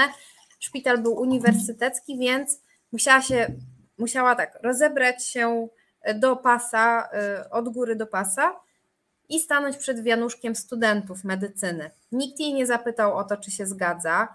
Rodzice nie zadbali o to, żeby, e, no właśnie, żeby jakoś uchronić jej intymność, no bo co to, co to daje jakby za poczucie temu dziecku, że tak naprawdę ktoś w, im, w imię mm, jakichś procedur może w ogóle nie, szan, nie, jakby nie traktować mnie jako podmiot tego badania. Mhm. To już jest osobny temat, że często niestety się spotykamy z takimi postawami, Natomiast generalnie no to tutaj też trochę rola rodzica, tak, że rodzic powinien wyrazić albo nie wyrazić zgody, ale też jakby zadbać o to, żeby to dziecko mogło powiedzieć, jak ono się z tym czuje.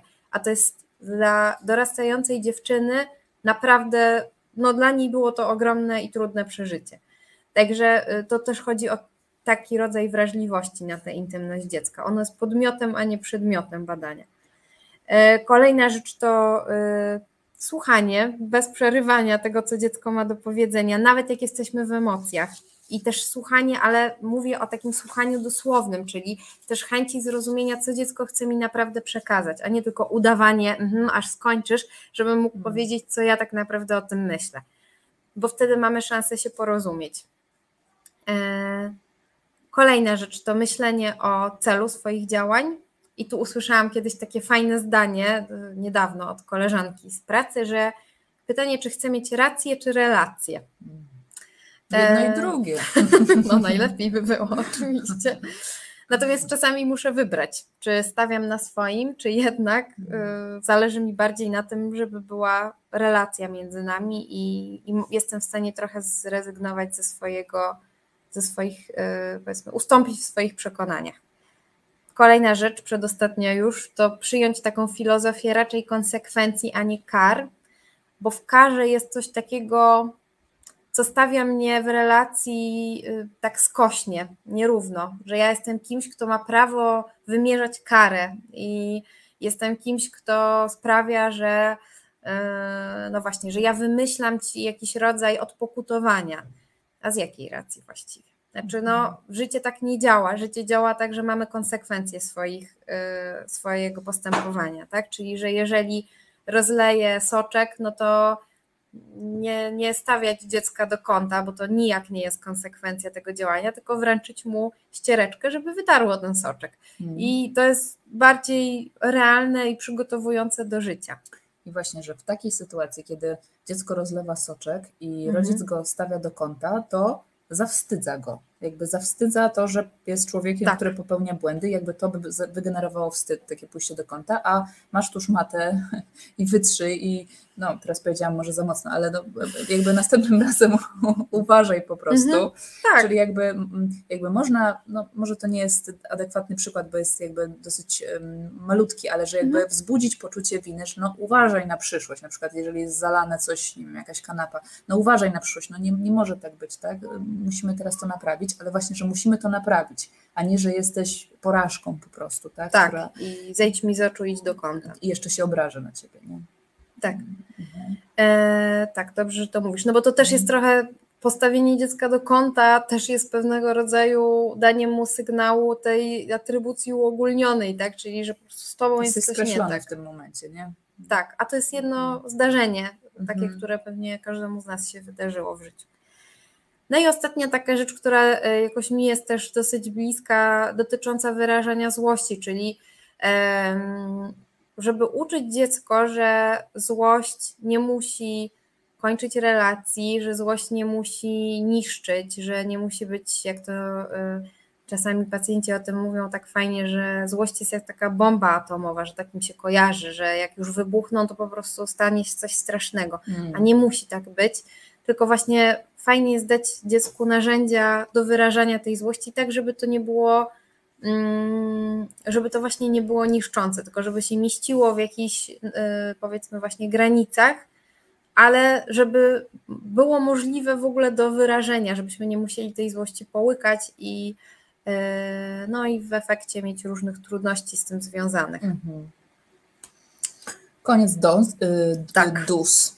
Tak. Wiecie co, tak sobie pomyślałam jeszcze, jak Ciebie słucham, Aga, teraz, że mhm. te wskazówki są super i e, z, założę się, że ktoś mógł pomyśleć, że o matko, no to strasznie trudne po prostu jest, albo że to jest takie idealistyczne, tak, że albo w ogóle to jest nie do zrobienia, nie wiem. I e, oczywiście naszą intencją nie jest tutaj Was e, zawstydzić, czy, czy, czy nawet wbijać w jakieś tam poczucie winy, no, przypomniało mi się, że kiedyś jedna moja pacjentka, e, tak a propos, jak mówiłaś o słuchaniu, żeby słuchać swoich dzieci, opowiadała mi o tym, że jej matka zasypiała w trakcie, kiedy ona opowiadała jej o tym, co tam w szkole, nie? I jakby myślę sobie, że, że jak nie zasypiasz i słuchasz i jakby chociaż, nie wiem, jedną z tych wskazówek zastosujesz, to już będzie dobrze, tak? W sensie, że, że, żeby jakby nie, nie podbijać oczywiście tutaj komuś e, standardów, tak? Tylko I raczej perfekcjonizmu, i perfekcjonizmu właśnie, o którym mówiłyśmy. Bo spodziewam się, że perfekcjoniści mogą nas w niedzielę o 21 słuchać, więc e, pewnie i tak nie jest tak źle, jeżeli tutaj jesteście, bo raczej tam, gdzie jest źle, to osoby nie znajdą takiego webinaru i nie będą poświęcać na to tyle czasu nie? że jakby nie chcemy tutaj jakby podkręcić tego, ale bardziej właśnie poszerzyć świadomość, tak, czy, czy, czy no właśnie dać parę takich światełek, żeby sobie po prostu z tego szwedzkiego stołu, o którym powiedziałaś, coś wziąć. Mhm. I, no i tyle, tak? Po prostu po, poszerzyć jakoś tam swój wachlarz zachowań, mhm. czy, czy jakieś, w ogóle jakieś myśli. Czasami jakaś myśl nas po prostu zainspiruje, jest dla nas jak takie ziarenko, które z którego coś urośnie, jakaś jakaś tam, jakieś zachowanie czy, czy, czy zmiana mhm. postrzegania czegoś. Tak, i też ucieszmy się z każdego drobnego kroczku, bo to też y, Oczywiście to też to, to miało być raczej takie właśnie wskazówki, ale nie, żeby nie traktować ich na takiej zasadzie, że od, od teraz, od tej chwili muszę realizować wszystko na maksa i na 100%. To jest w ogóle niemożliwe. Tak by powiedział wewnętrzny, zawstydzający rodzic, którego z mhm. pewnością wiele osób y, posiada z toksycznym wstydem, czyli że no to teraz jak już wiesz, jak już dwie godziny posłuchałeś tutaj terapeutki dziecięcej, no to, no to czego nie rozumiesz, czego tutaj mhm. jeszcze, na co czekasz, wdrażaj w życie. No oczywiście to jest, e, to jest proces, to jest czas, tak, jakby pokonanie własnych gdzieś tam tych słabości, demonów, nie? Ale Więc... to rozumiem, że na warsztatach pewnie też jakoś będziecie się tym zajmować yy, rozwojowo. Tak, chociaż nie od strony rodzica typowo, jakby ja się y, taką częścią tak bardzo nie zajmuję, ale bardziej tą indywidualną wewnętrznego dziecka, ale to zaprocentuję, czy jakby to też jest inwestycja, tak jak podobało mi się to swoje słowo, inwestycja w siebie, to, to musi się po prostu przełożyć na bliskie relacje, czyli my na warsztatach będziemy odwstydzać twoje wewnętrzne dziecko i w ogóle ciebie odwstydzać, zmniejszać poczucie winy, oczywiście nie to, że do zera i wcale, ale po prostu je zmniejszać i to tego na pewno możecie się spodziewać po warsztatach. Ale mhm. zanim o warsztatach, to mamy jeszcze to ćwiczenie. Tak. Mamy... I tutaj będziemy Was potrzebować, więc jeżeli ktoś teraz przysnął, to niech się obudzi. Jeżeli ktoś zmywał, to niech e, tutaj wstąpi do nas do okienka, bo będziemy chciały wejść tutaj w dialog. No bo jak nikt nie wejdzie z nami w dialog, no to chyba ja będę musiała odpowiadać na te zagadnienia, bo, bo potrzebujemy właśnie tutaj, zresztą już, już Wam tutaj, zaraz jak to było, o nie, tak. Mm. Powiedz Aga, czekaj, tylko sobie tu włączę, żebyś widziała. Tak. E, to jest e, takie ćwiczenie właśnie, które, mm, które jest przedstawione w książce Jak mówić, żeby dzieci nas słuchały, jak słuchać, żeby dzieci nas mówiły. Bardzo w ogóle książkę polecam, ona jest takim klasykiem, już myślę, że już, już jakieś pokolenia rodziców zostały na tej książce wychowane. E, natomiast powiedzmy, że ja się inspirowałam tym ćwiczeniem, troszkę je przetworzyłam na nasze potrzeby. Mhm. E, I teraz tak, może nie wiem, jak tam jest Wam wygodniej, czy wolicie sobie przeczytać, czy wolicie, żeby Wam przeczytać na głos. Można sobie spróbować zamknąć oczy, bo i tak będziemy na głos to czytać, żeby spróbować teraz wejść w buty dziecka. To hmm. jest właśnie po to, żeby ćwiczyć te e, mentalizacje, czyli właśnie to przypisywanie stanów emocjonalnych dziecku, czyli też domyślanie się tego, co dziecko może przeżywać wtedy, kiedy słyszy określone komunikaty. E, być może część z tych komunikatów niestety i wysłyszeliście jako dzieci, E, są tam też komunikaty, które i my słyszałyśmy. E, pozdrawiamy naszych rodziców. Ale też. Moja mama może to oglądać. Nie no, żartuję. Ale przede wszystkim ważne jest to, żebyście spróbowali sobie wyobrazić, co dziecko nasze może poczuć, pomyśleć wtedy, kiedy usłyszy określony komunikat. Dobrze, to zaczynamy od pierwszego. Tak, wyobrażamy sobie, że jesteśmy dzieckiem, możemy zamknąć oczy, jeśli tak jest nam łatwiej. I rodzic mówi do nas coś takiego. Spójrz, jak ty jesz, cała się uświniłaś. To obrzydliwe. No i pytanie jest takie, co myślę i co czuję. Nie wiem, czy chcecie się podzielić z nami mm, na czacie. Mhm jakie myśli przychodzą do głowy, jakie uczucia. Może, może ty masz mhm. jakieś myśli, które by ci się pojawiły, jakbyś usłyszała coś takiego. Mhm. Czekamy na Was i piszcie, może też y, przypomną Wam się teksty Waszych rodziców, natomiast jak ja to słyszę, to y, zwłaszcza to obrzydliwe to słowo jest takie, matko, jakby co się stało, co, co takiego strasznego się stało. Mm-hmm. Jakby, że je, jakby właśnie, że to jest straszne, co się wydarzyło, że słowo obrzydliwy wywołuje we mnie lęk głównie, że to jest straszne. Mm-hmm. Pani Ania pisze, zawstydzenie. Jestem beznadziejny, pani Monika. Iza, jestem do niczego. Mm-hmm. Jakby jeszcze, jakie jeszcze myśli właśnie z tego mogą być? Z tego, że Mhm. Jakby w ogóle, że ja jestem jakaś obrzydliwa, prawda? Bo to, to jest takie doświadczenie takie cielesne, nie? Że jakby nie, w ogóle zazwyczaj wiecie, jak mamy coś właśnie między zębami albo nam coś ten, że ludzie nam na to zwracają uwagę, bo to jest jakiś taki wrażliwy ten obszar, nie? Że ja jestem jakaś obrzydliwa. Mhm. Tak, lęk. Mm, pani Lidia, myślę, że jestem beznadziejna, nawet jeść nie umiem. Nawet mhm. jeść nie umiem, nie? Takiej mhm. podstawowej czynności. Mhm. Pani Edyta, wstydzę się. Ja, ja na przykład też e, myślę sobie o tym, że taka emocja, która jeszcze się tu nie pojawiła, oczywiście wstyd na pewno, ale też pomyślałam sobie o takim strasznym smutku i poczuciu jakiegoś takiego też opuszczenia, że, hmm. że ktoś mnie odrzuca po prostu w tym, jak ja robię coś tak podstawowego jak jedzenie. Mhm. No właśnie, wycofuje miłość, to, to mi też się mm to mhm. stwierdzenie nas, nasuwa. Przecież ja tylko jem, tak? Jak, jak zrobić mamo, żeby nie była obrzydliwa, tak? Czy tam mm -hmm. tato. To weźmy na warsztat kolejne. Widzisz te siwe włosy, to przez ciebie. Wpędzisz mnie do grobu. No i co? No, zaczynamy od hardkorowych. Mhm. Będą też trochę bardziej lightowe, ale. Pewnie nie, nie jedna z nas, nie jeden z nas to słyszał. Mhm. Mhm. Tak, to w, do grobu mnie wpędzisz. To, to, to rodzice mawiają czasami. Co myślicie, co czujecie, kiedy mhm. jest taki tekst? Wpędzisz mnie do grobu.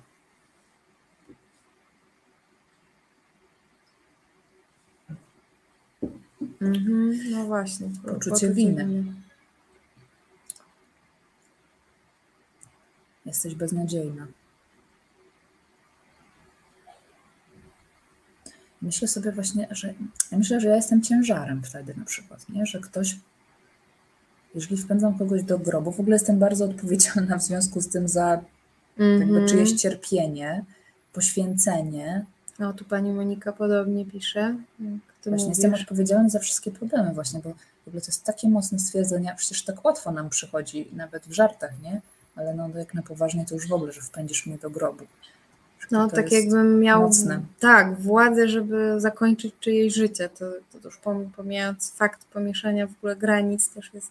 Mm, no właśnie. Mhm. Pan Michał pisze upokorzenie lęk przed opuszczeniem pani Ania, pani Monika poczucie winy i strach, że rodzic umrze, właśnie jeszcze coś takiego, nie? A to jest y, bardzo fajnie też, że pani o tym wspomina, bo to jest dokładnie też, y, to jest tak pierwotny lęk u dziecka, to, to jest tak jakby, jeżeli rodzic miałby umrzeć, no to, to w zasadzie my jesteśmy też skazani na zagładę, no to, to, tak z tego pierwotnego ym, przywiązania, które mamy do rodzica. No po prostu tak jest skonstruowany y, świat też biologicznie, że y, mały człowiek nie przeżyje bez swojego rodzica dosłownie. Mhm. Więc lęk przed śmiercią rodzica jest po prostu tak dogłębny, y, Mm. jak mało który. Tak. I pani Agata, jeszcze jestem, e, a nie, tutaj strach o rodzica, tak? I jeszcze jestem zawiedziona sobą. Dziękujemy bardzo za Dzięki. aktywność. Na następna wypowiedź, trochę bardziej lejtowa. Tylko cztery ze sprawdzianu, a jak poszło na talce? Troszkę, troszkę o tym była mowa. I co myślimy, co czujemy, jak słyszymy coś takiego? Tylko cztery. Że zawiodłem oczekiwania. No właśnie, właśnie. Mi to się też najbardziej to kojarzy z czymś takim, czyli że jeżeli ja słyszę czemu cztery, to znaczy, że stać się na piątkę. Mhm, Z jednej strony przecież to jest pozytywny komunikat mówiący o mocy tego dziecka, ale jeżeli słyszę go często i jeszcze plus ta Natalka osławiona tutaj, abstrakcyjna Natalka, to myślę sobie, no po prostu ja nie wywiązuję, jakby nie spełniam norm Mhm, i nie, nie, jakby nie spełniam właśnie oczekiwań, tak jak pan Michał napisał. mhm. Pani Monika, poczucie winy. Co jeszcze czuliście? Bo to jest tak powszechny tekst, że więc, że pewnie wiele osób to słyszało, co można wtedy myśleć, czuć. O, brak docenienia. Mhm. I poniżenie. Właśnie, Tak jakby ta czwórka była czymś bezwartościowym, a Mhm. przecież umówmy się, nawet na poziomie nazwy, cztery to jest ocena dobra, Dobra. Mhm. więc, y, więc zupełnie też y, tak jakby ten przekaz nie pasował do tego, czym ta czwórka jest. Często na czwórkę się trzeba naprawdę napracować. Mhm. Mhm. A i trójka dostateczny. Dostatecznie czasem też można zrobić coś dostatecznie i nie mieć poczucia winy, nie? Tak. To jest ten cytat, który umieszczałam też na moim fanpage'u przy okazji, jak e, ktoś e, nie ma tego polubionego, to zapraszam Julia Kowalec, psychoterapia integracyjna i bliżej siebie e, Mhm. Agnieszki, pracownia, Mokotowska, pracownia Psychoterapii. psychoterapii. Tak. Zapraszamy Was. I od tych polecajek zapomniałam, co chciałam powiedzieć, a już wiem. Że umieszczałaś że umieszczałam taki cytat em, z książki Współuzależnieni Joanny Flis a propos właśnie przeciętności, że dorosłe dzieci często były zaproszone do bycia wyjątkowymi, czyli na przykład nie dziecięcymi, czyli żeby byli wyjątkowo dorośli. W związku z tym przeciętność, czyli coś, co jest właściwie normą, już nas w ogóle nie zadowala, w ogóle nas to nie, nie kręci, nie, nie sprawia nam żadnej e, przyjemności, tak, jest zawsze właśnie dlaczego cztery. Hmm, bardzo ciekawe w ogóle. Że, że ta przeciętność, w ogóle słowo ostatnio przeciętność zaczęło mnie y, inspirować, że, że to może być ok, bo zawsze przeciętniak, szarak nam się tak źle kojarzy. I ta, ten czwórkowy Tak. uczeń na przykład, że to jest taki przeciętniak, nie? A można by było właśnie pomyśleć o tym, że to jest dobre. To mi- jest dobre. To prostu. mi też przypomina jeszcze jedną rzecz, to tylko taka dygresja, Mhm. ale właśnie, która dobrze to pokazuje, e, że ja czasami jak, e, jak robimy testy e, inteligencji, w sensie testy zdolności poznawczych u dzieci, to e, jak dziecko jest w normie, czyli właśnie wypada, wypada w tym przedziale, który jest dobry, jest normą, Mhm. tak? Czyli wszystko jest ok z jego intelektem, to tam jest takie hasło, że intelekt jest przeciętny. Mhm, I właśnie ja muszę często tłumaczyć rodzicom, że przeciętny to nie znaczy kiepski w naszej nomenklaturze psychologicznej, tylko to znaczy, że jest okej, że jest właśnie wszystko w porządku. Przeciętność jest normą i często jest bardziej adaptacyjna niż nieprzeciętność. Nie? Nieprzeciętnym nie jest wcale, czy intelektualnie, czy jakkolwiek, wcale nie jest tak łatwo. Lekko. Mhm.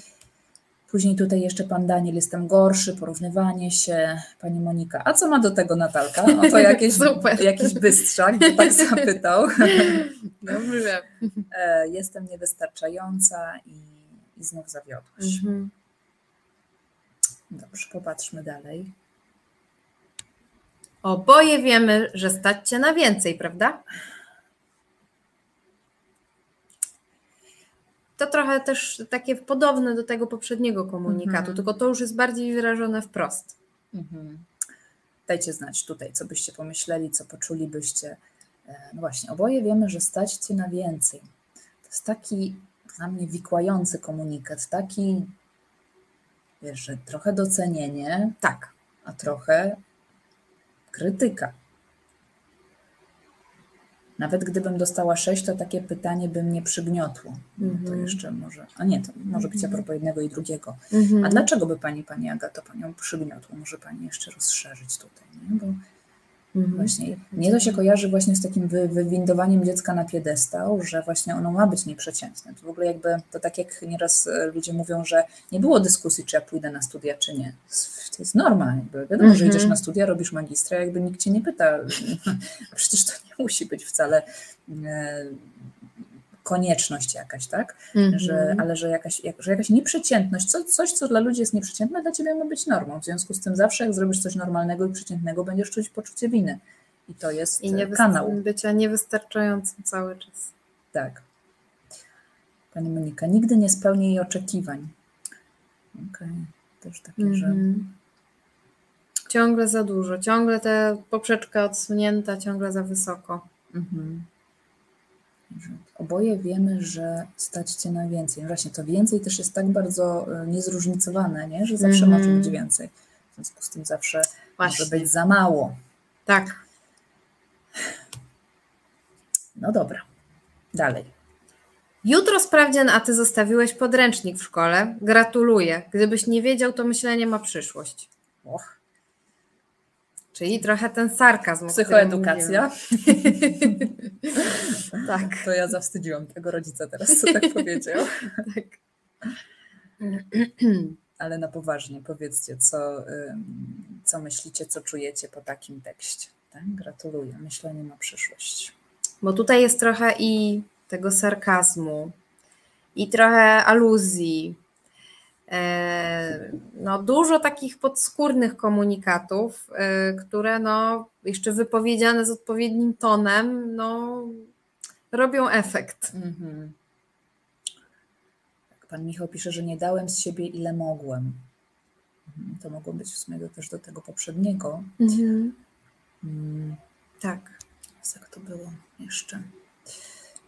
Mnie to się właśnie kojarzy właśnie z takim mm, z takim szyderstwem, właśnie z taką e, sarkazmem, z ośmieszeniem, nie? że myślę sobie, no jakby jestem głupia, nie? w sensie, no mhm. mm, jak mogłam zostawić, rzeczywiście, jak mogłam zostawić? I na to pytanie nie ma odpowiedzi, jak mogłam zostawić. No nie wiem, jak mogłam zostawić. Zadziałały jakieś takie siły, które my jakby, że zaczynam się za to obwiniać, y, czy jakby to też myślę bardzo generuje to nadmiarowe poczucie odpowiedzialności, że ja mogłam była przewidzieć znaczy w ogóle pomyśleć o wszystkim, o tak. To tak jak nieraz rodzice jakby za chorobę obwiniają dziecko, czy jakby, nie wiem, no źle się na pewno ubrałeś, że jesteś teraz chory, nie? Jakby to wszystko było do przewidzenia i jakby do skontrolowania, nie? Myślę, że to bardzo podkręca właśnie to też nad, nad odpowiedzialność.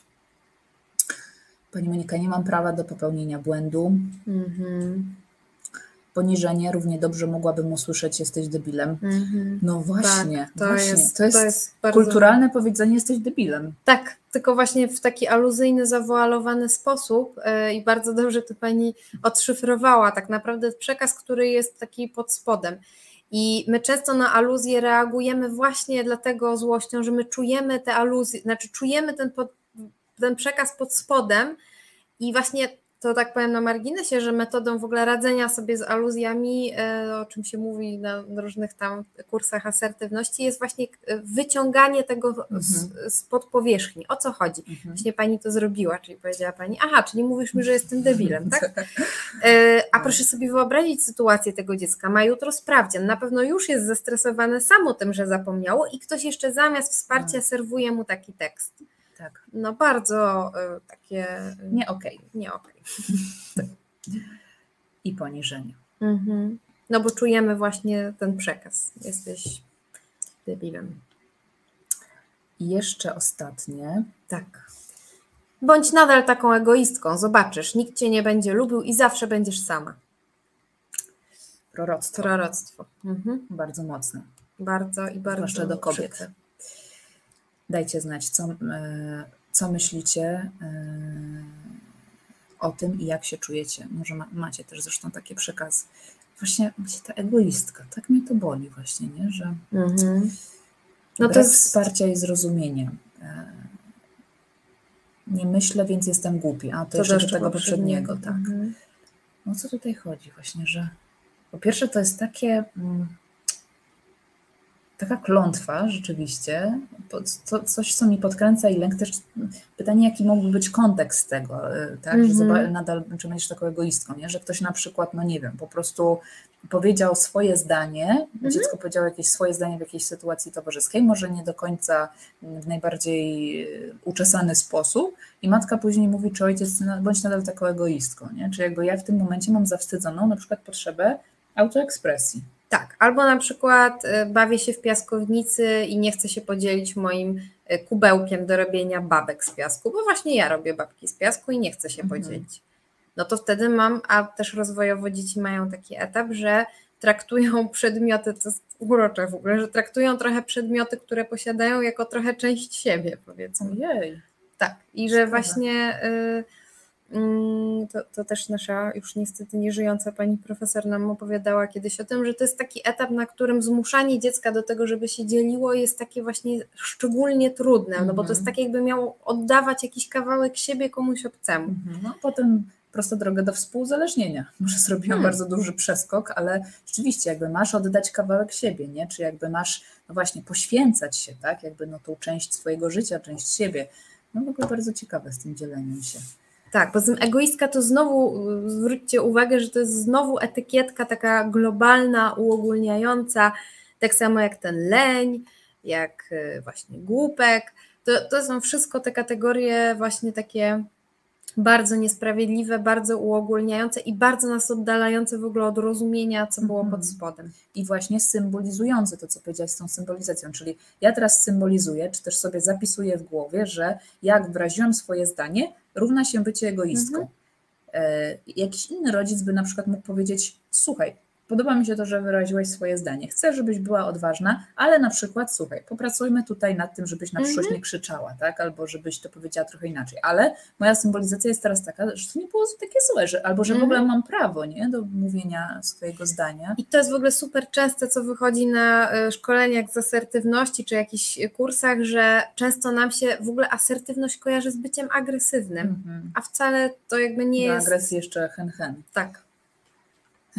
I tutaj e, piszecie, że to wzbudza lęk przed odrzuceniem, samotnością, kiedy jestem sa sobą. Mm-hmm, no Pani Agnieszka, nie wolno ci myśleć o sobie, właśnie, jakby to była jakaś zbrodnia. Pan Michał, brak wiary we mnie. Ania, nie mam prawa do wyrażenia swoich granic, bo to egoizm. O właśnie, zawstydzone granice. E, ja nie jestem ważna, tak, myśl tylko o sobie. Jasne. Zaraz, czy my tu coś jeszcze mamy? Nie, to, Nie, to już jest koniec. Ostatni tylko slajd, który chciałam o tym powiedzieć, że jeżeli, jeżeli, bo może być tak, że się na przykład łapiecie nad tym, że sam, wam samym jako rodzicom się zdarza tak powiedzieć do dziecka. No i jasne, że tak. Przede wszystkim dlatego, że sami to często słyszeliśmy prawdopodobnie. No i to się to tak się dzieje, że jak coś słyszeliśmy, to choćbyśmy nie wiem, jak nad sobą pracowali, to jak czasami się zdarzy jakaś kryzysowa sytuacja, to się odzywają stare schematy i stare nawyki. To nie znaczy, że to skreśla naszą pracę nad sobą. Fajnie się tylko wtedy zastanowić właśnie nad tym, jaki był mój cel, kiedy mówiłem coś takiego, o co mi tak naprawdę chodziło i jak mogę ten cel osiągnąć w inny sposób, czyli jak mogę to inaczej powiedzieć. Mhm. Tak. O, i jeszcze tutaj nasz wspólny znajomy. Wewnętrznie jestem zły, egoistyczny, muszę zmienić to, kim jestem, bo inaczej będę sam. To bardziej myśl niż emocje. Mhm. Okej. Okay. Dzięki, Alex za tą wypowiedź. Ok, słuchajcie. Yy, Aga, bardzo Ci dziękuję i dziękuję Wam wszystkim za, ja za ten spędzony czas. To jeszcze nie wszystko, ale być może już dalsza część kogoś nie będzie interesować, więc już dzisiaj chcę, już w tym momencie chcę Wam podziękować, zwłaszcza Tobie Agnieszka za tą całą, ten cały bukiet wiedzy, którą nam tutaj przedstawiłaś. Dobrze, ja mi, się z tobą, dobrze mi się z Tobą rozmawia. Wiesz? Z Tobą też, no proszę, kto by pomyślał. Wielu, wielu lat, no właśnie zaskakująco dobrze, nawet jak tutaj się widzimy w tym okienku, to, to, to, to jest równie dobrze jak, jak prywatnie. E, też się dużo od Ciebie uczę. Mm, dobrze jest to usłyszeć tak od strony takiej dziecięcej, nie? sobie to wyobrazić i jak zwykle dużo różnych ciekawostek od Ciebie. Także... Ja od Ciebie też. Dzisiaj może mniej Ci dałam dość do głosu, ale... Nie no, tak się umówiłyśmy.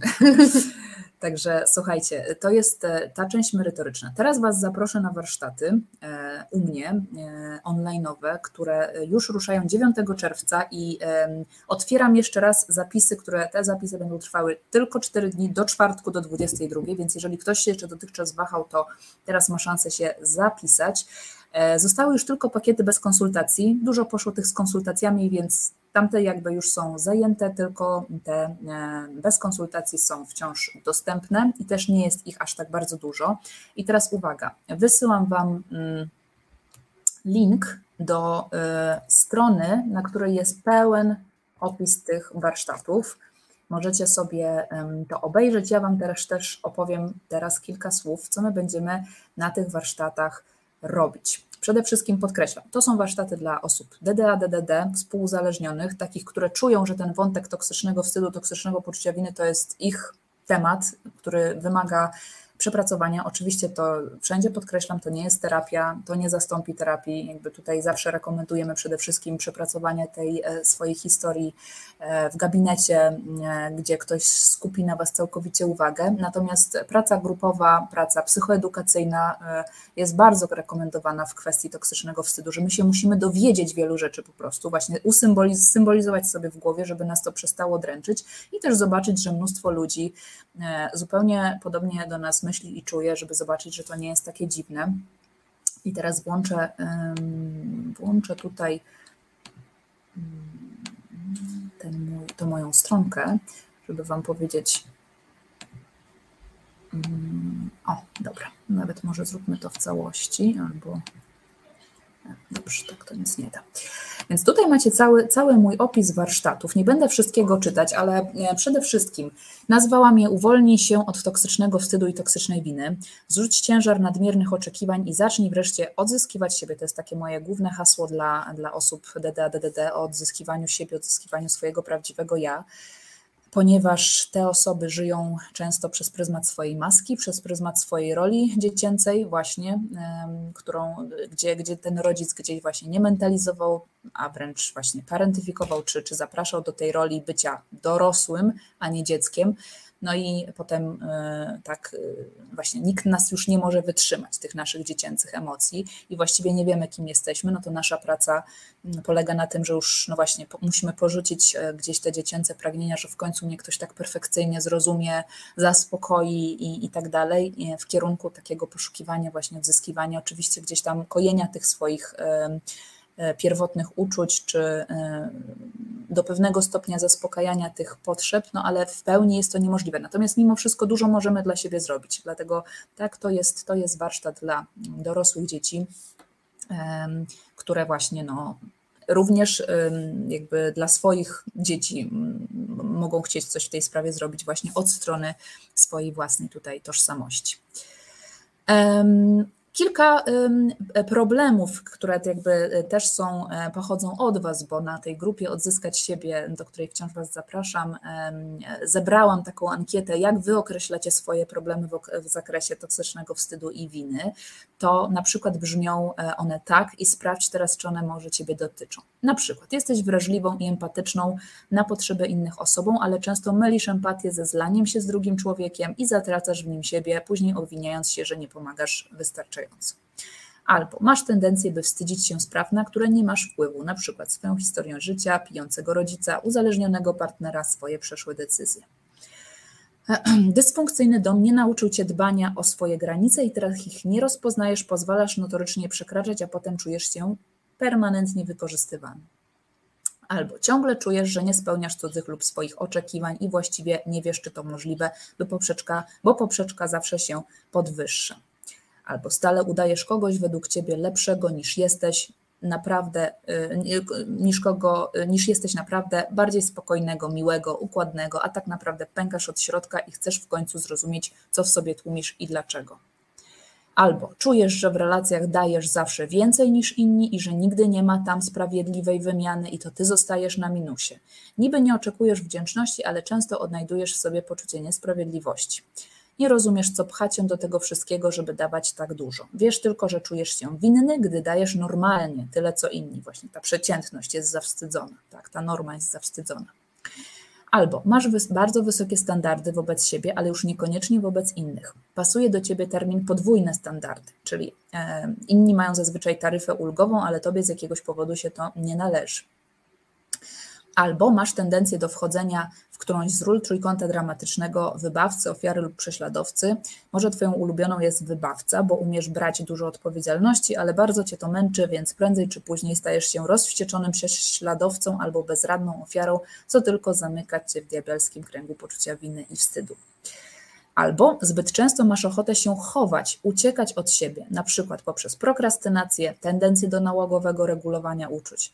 Wiesz, że to niedobre i że daje to pożywkę toksycznemu wstydowi i winie, ale nieraz tak bardzo potrzebujesz ulgi, że już wszystko ci jedno i płacisz tę nieopłacalną cenę, byleby tylko chwilę nie czuć, oderwać się. Jeżeli dużo było tutaj jest, tak, to, to myślę, że te warsztaty są czymś dla Ciebie i tym bardziej Cię zapraszam. E, taki cytat tutaj też e, z Marion Woodman, może kojarzysz tą książkę? Mówiłaś mi, Ani.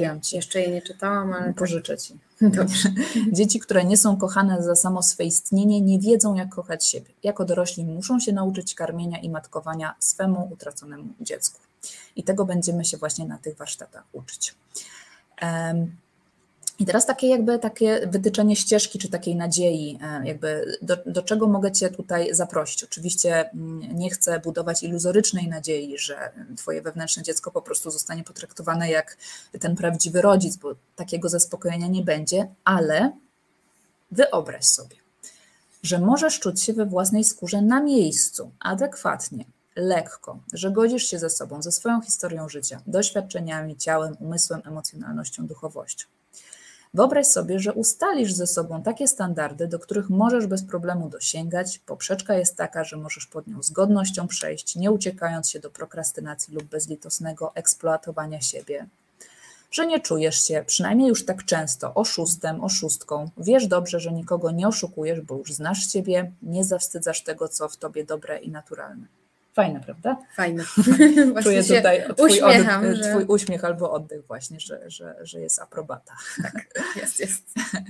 Wyobraź sobie dalej, że nie musisz już dawać z siebie więcej niż inni, by dopiero móc zasłużyć na to, co inni mają za darmo w relacjach, czyli znowuż ta przeciętność, to co dobre, bo już znasz swoją wartość i swoje możliwości wyobraź, że zaczynasz mówić o sobie dobrze, że nie jesteś już swoją chodzącą antyreklamą, lecz mm. coraz lepszym przyjacielem, sojusznikiem.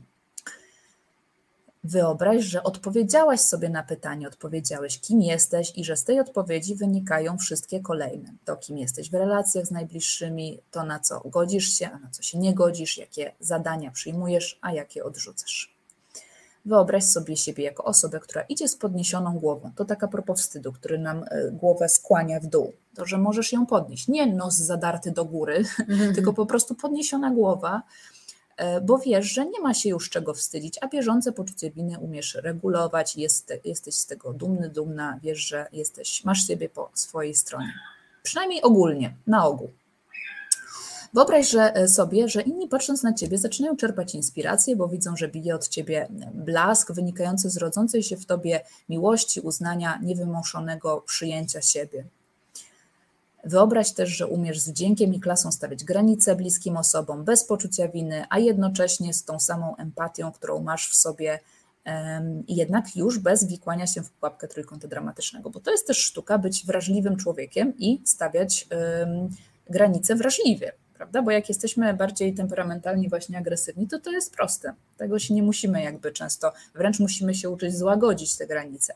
A jak jesteśmy empatycznymi, wrażliwymi ludźmi, to żeby się nauczyć wrażliwie je stawiać, ale wciąż je stawiać, to już jest pewna, prawda, twórcza e, tutaj droga do tego i tego będziemy się e, też uczyć. I ostatnie, wyobraź sobie, że już, że gdy wyregulowałeś już nadmierny wstyd i winę, zaczynasz sięgać w swoim życiu po więcej tak jak na, nawet w tej postawie ciała wstyd nas właśnie te ręce się gdzieś kurczą, e, prawda, w ogóle skurczone ciało, to że właśnie możesz otworzyć te ręce i zaczynasz sięgać po więcej. Koniec z relacjami bez wartości, koniec z pracą poniżej Twoich możliwości, koniec z jedzeniem i rozrywkami, które Ci nie służą. zaczynasz widzieć, że zasługujesz na to, co dobre i sięgasz po to. Nie chcę tutaj powiedzieć, że to wszystko, wszystko jest możliwe i że wszystko tam zrobimy, ale że jak otworzysz rękę, ręce, czy, czy jakby na, na jakieś na przykład z tych możliwości tutaj wymienione, to już będzie bardzo dobrze i do tego będę zapraszać. Słuchajcie, warsztaty ruszają teraz już zupełnie organizacyjnie. Jeżeli czujesz, że, y, że to, to jest coś dla ciebie, to, to teraz tylko sprawdź, czy cię na to stać czasowo i finansowo. To już tylko te dwie e, kwestie zostały nam do, do dogrania. Będziemy spotykać się na Zoomie. Ta, tylko i ta edycja będzie całkowicie na żywo, bo później mam zamiar zrobić ją e, już taką na platformie, żeby po prostu można było pewne rzeczy odtwarzać, żebym nie musiała nagrywać tego e, kilka razy. Więc to będzie mm, całkowicie na żywo na, na Zoomie. Będzie 10 spotkań wykładowo-warsztatowych co dwa tygodnie, w których przede wszystkim będę, będę Was psychoedukować, ale będziemy też robić e, sporo ćwiczeń. I zaczynamy 9 czerwca. Będzie sześć spotkań grupowych na Zoomie, tak zwanych empatycznych kręgów, czyli to będzie miejsce do odgadania się, do omówienia różnych ćwiczeń, które właśnie będą na tych spotkaniach warsztatowo-wykładowych. Będą trzy sesje QA, w których zbiorę Wasze pytania i je omówię. 10 też dostaniecie workbooków, do każdego spotkania będzie właśnie jakieś ćwiczenie, roczna grupa na Facebooku, w w której już jest teraz sporo osób, które się na te warsztaty zapisały i tam będziemy wszystko robić w tej zamkniętej naszej grupie, ale też właśnie na Zoomie te odcinki spotkań warsztatowo-wykładowych będą nagrywane, będą umieszczane na tej grupie, żeby można było do nich sobie przez cały rok wracać. No i oczywiście otrzymujecie wsparcie tutaj do, przez całe 5 miesięcy przede wszystkim intensywnie pracujemy i jeszcze tam jest jeden krąg empatyczny w listopadzie i na tym zakończymy, więc to jest taki naprawdę kawałek solidnej pracy. To nie jest terapia, to są warsztaty, ale naprawdę możemy sporo przez te 5 miesięcy wspólnie wypracować. W bonusach 10 prezentacji do każdego spotkania wykładowo-warsztatowego. 9 dotychczas mam bajek terapeutycznych od jednej uczestniczki grupy, mm. którą zresztą tutaj widziałam, że jest, więc piękne są te bajki, to będzie po prostu taka wisienka na torcie, żeby jeszcze inaczej podejść do, mm, do tej całej kwestii wstydu. No naprawdę, e, myślę, że to będzie w ogóle gwóźdź programu, te bajki mm. terapeutyczne. E, no i dyplom ukończenia na znak e, takiego domknięcia procesu, żeby właśnie można poczuć z siebie dumę. O modułach będziecie mogli już sobie sami e, przeczytać, to nie będę przedłużać. Start 9 czerwca, ostatnie 4 dni na zapisy. 5% z całego przychodu warsztatów e, przekażę e, fundacji jakiejś, którą wybiorę e, wspierającej ofiary wojny na Ukrainie, więc to też taki gest w, w, tym kierunku, żeby nie zapominać o bardziej potrzebujących od nas. Też osobom, uczestnikom dam o tym znać, gdzie przekazałam te pieniądze, ile ich jest, więc jakby to wszystko będzie takie tutaj transparentne, więc też będziemy pomagać w ten sposób, żeby właśnie tutaj no, poczuć taką też więź z innymi. Te warsztaty kosztują 599 zł w tej promocji, jako że jest to pierwsza edycja tych warsztatów, będzie najbardziej taka właśnie przeze mnie wychuchana, ponieważ pierwsza i ponieważ całkowicie na żywo, więc ta cena, tą cenę proponuję za ten cały pięciomiesięczny e, proces dla Was. E, tak jak mówię, te dwa pozostałe, dwie pozostałe opcje z konsultacjami są wyczerpane, tej możliwości już nie ma. Tutaj macie jeszcze troszeczkę opinii e, dla przeczytania, to już, e, to już nie będę tego e, czytać. Ok. Zapisujesz się? No, parę punktów bym mogła myślę tam przećwiczyć rzeczywiście i no, to będziesz miała w, tym... promocji za, za, za dobrą starą przyjaźń. Dziękuję Ci bardzo. Dobrze, słuchajcie. I co? Jeszcze wrócimy do tych pytań tak. które tam się pojawiły. Co prawda jest już e, późno, ale mm, jak zapowiedziałyśmy, że odniesiemy się do tych pytań, to się odniesiemy. Tak. Już je szukam w czacie. Mamy trzy pytania. Jeżeli tutaj panie są, pani Agnieszka, Monika i Iza, to, to zapraszamy, posłuchajcie. Może coś nam się uda jeszcze dopowiedzieć. Pani Agnieszko, e, Agnieszka do Agnieszki. Jak mhm. pomóc dziecku z niepełnosprawnością fizyczną, oszpecenie po operacjach, radzić sobie ze wstydem w kontaktach społecznych z rówieśnikami? Niestety spotyka się z poniżającymi tekstami kolegów. Mhm.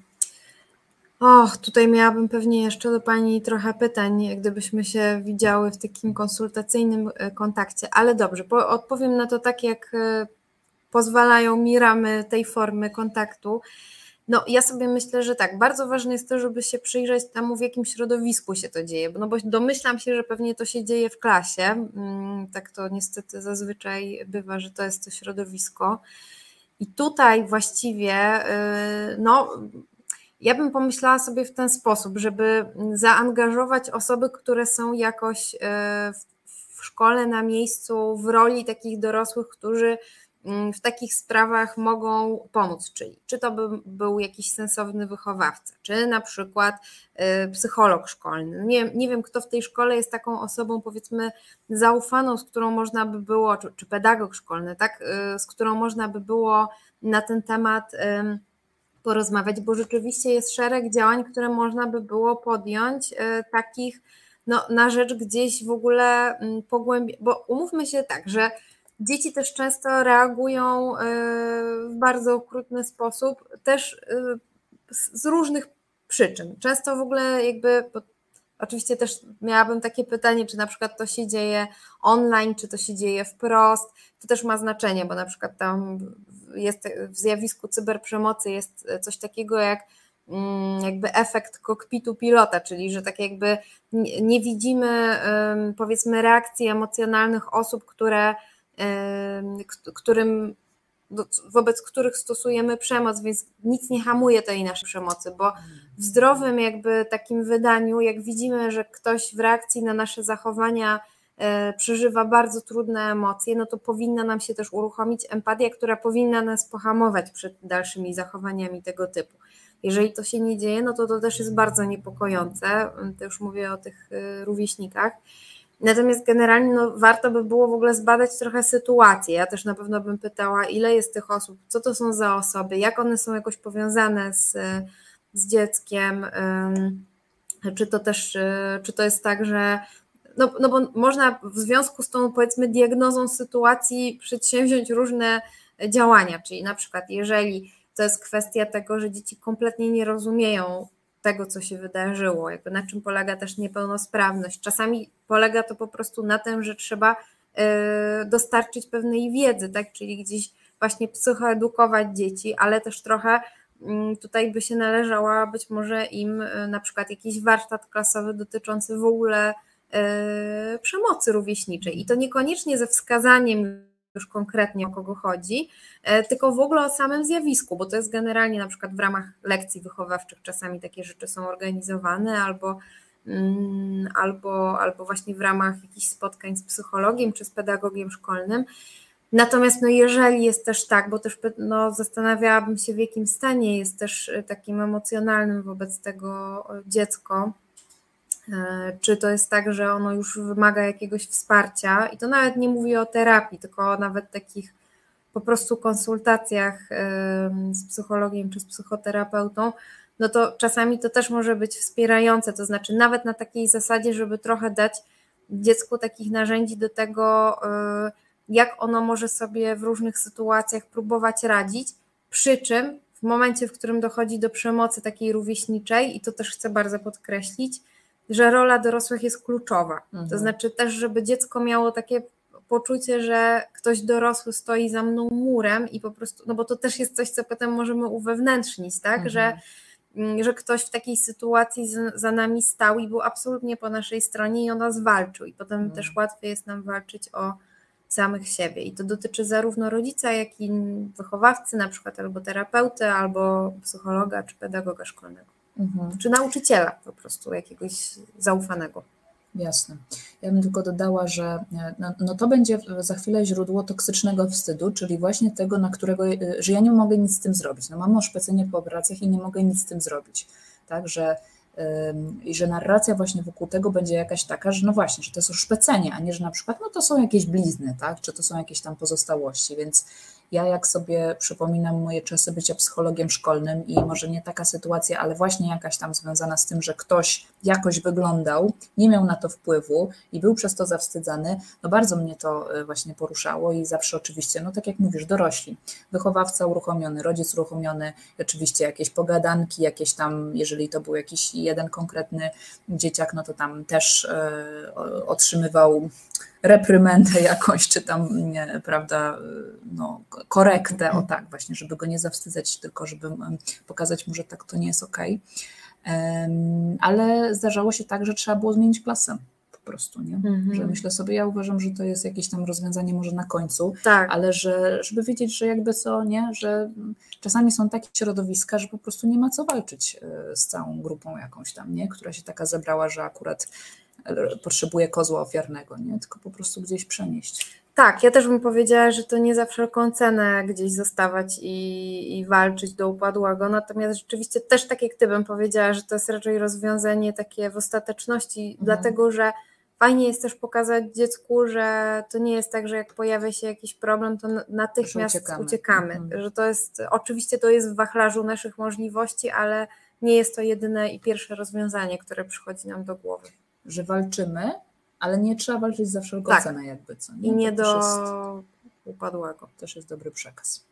Dobra, Pani Agnieszko, może nam Pani dać znać, czy, czy, czy to pomogło, czy to, to była ok odpowiedź. Drugie, Pani Moniki. Moja nastolatka umie nazwać emocje, ale tłumi je w sobie. Jak jej pomóc odreagować trudne sytuacje? Dusi wszystko w hmm. sobie. No, nie wyczerpiemy, ale może jakiś tak. tam wskazóweczka. No bo to też właśnie widzicie Państwo, to jest e, czasami kłopot z, mm, z takimi pytaniami, że oczywiście ja od razu zaczynam się zastanawiać, no, no to w takim razie e, co ją hamuje też w tym wyrażeniu, co sprawia, że ona to tłumi. Czy ona tłumi to zawsze i przy wszystkich, czy na przykład tłumi to e, właśnie w domu rodzinnym, a, a na przykład gdzieś jest jej łatwiej to wyrazić. No bo teoretycznie w wieku dorastania można by było przypuszczać, że być może łatwiej jest jej to wyrazić na przykład w relacji z przyjaciółką albo mhm. z kimś. Czasami teraz dzieciaki mówią o tym, że na przykład najłatwiej jest im w internecie pewne rzeczy odreagować, bo tam są anonimowe, znaczy mają poczucie anonimowości, no nie mhm. są anonimowe, ale, ale mają takie poczucie, że pewne rzeczy mogą powiedzieć i nie konfrontować się właśnie tak twarzą w twarz. Jak pomóc odreagować? No właśnie, to. No, tutaj bym powiedziała tak, że jakby odpowiedź czy, czy porada jest zależna od tej diagnozy sytuacji. To znaczy, gdybyśmy wiedzieli też, e, co ją dokładnie w tym e, hamuje, czy, czy czemu to służy, to byłoby może łatwiej poradzić jakieś konkrety. To, to jest dla mnie takie dosyć, e, dosyć ogólnie zadane mhm. pytanie, więc trochę mi trudno tak też konkretnie się odnieść do tej sytuacji. Może to może jakiś mm. pomysł? Myślę sobie, że no właśnie, e, że może to duszenie to jest ten, to, co powiedziałaś o nastolatkach, że ta, ta potrzeba prywatności, pewnej tajemnicy, odgrodzenia się od rodzica, właśnie tak, że, nie? Że, że może to jest też jakiś tam e, tego typu sposób, tak? że niekoniecznie dusi musi oznaczać, że nie mówi nikomu, bo właśnie może mówi przyjaciółce. Nie?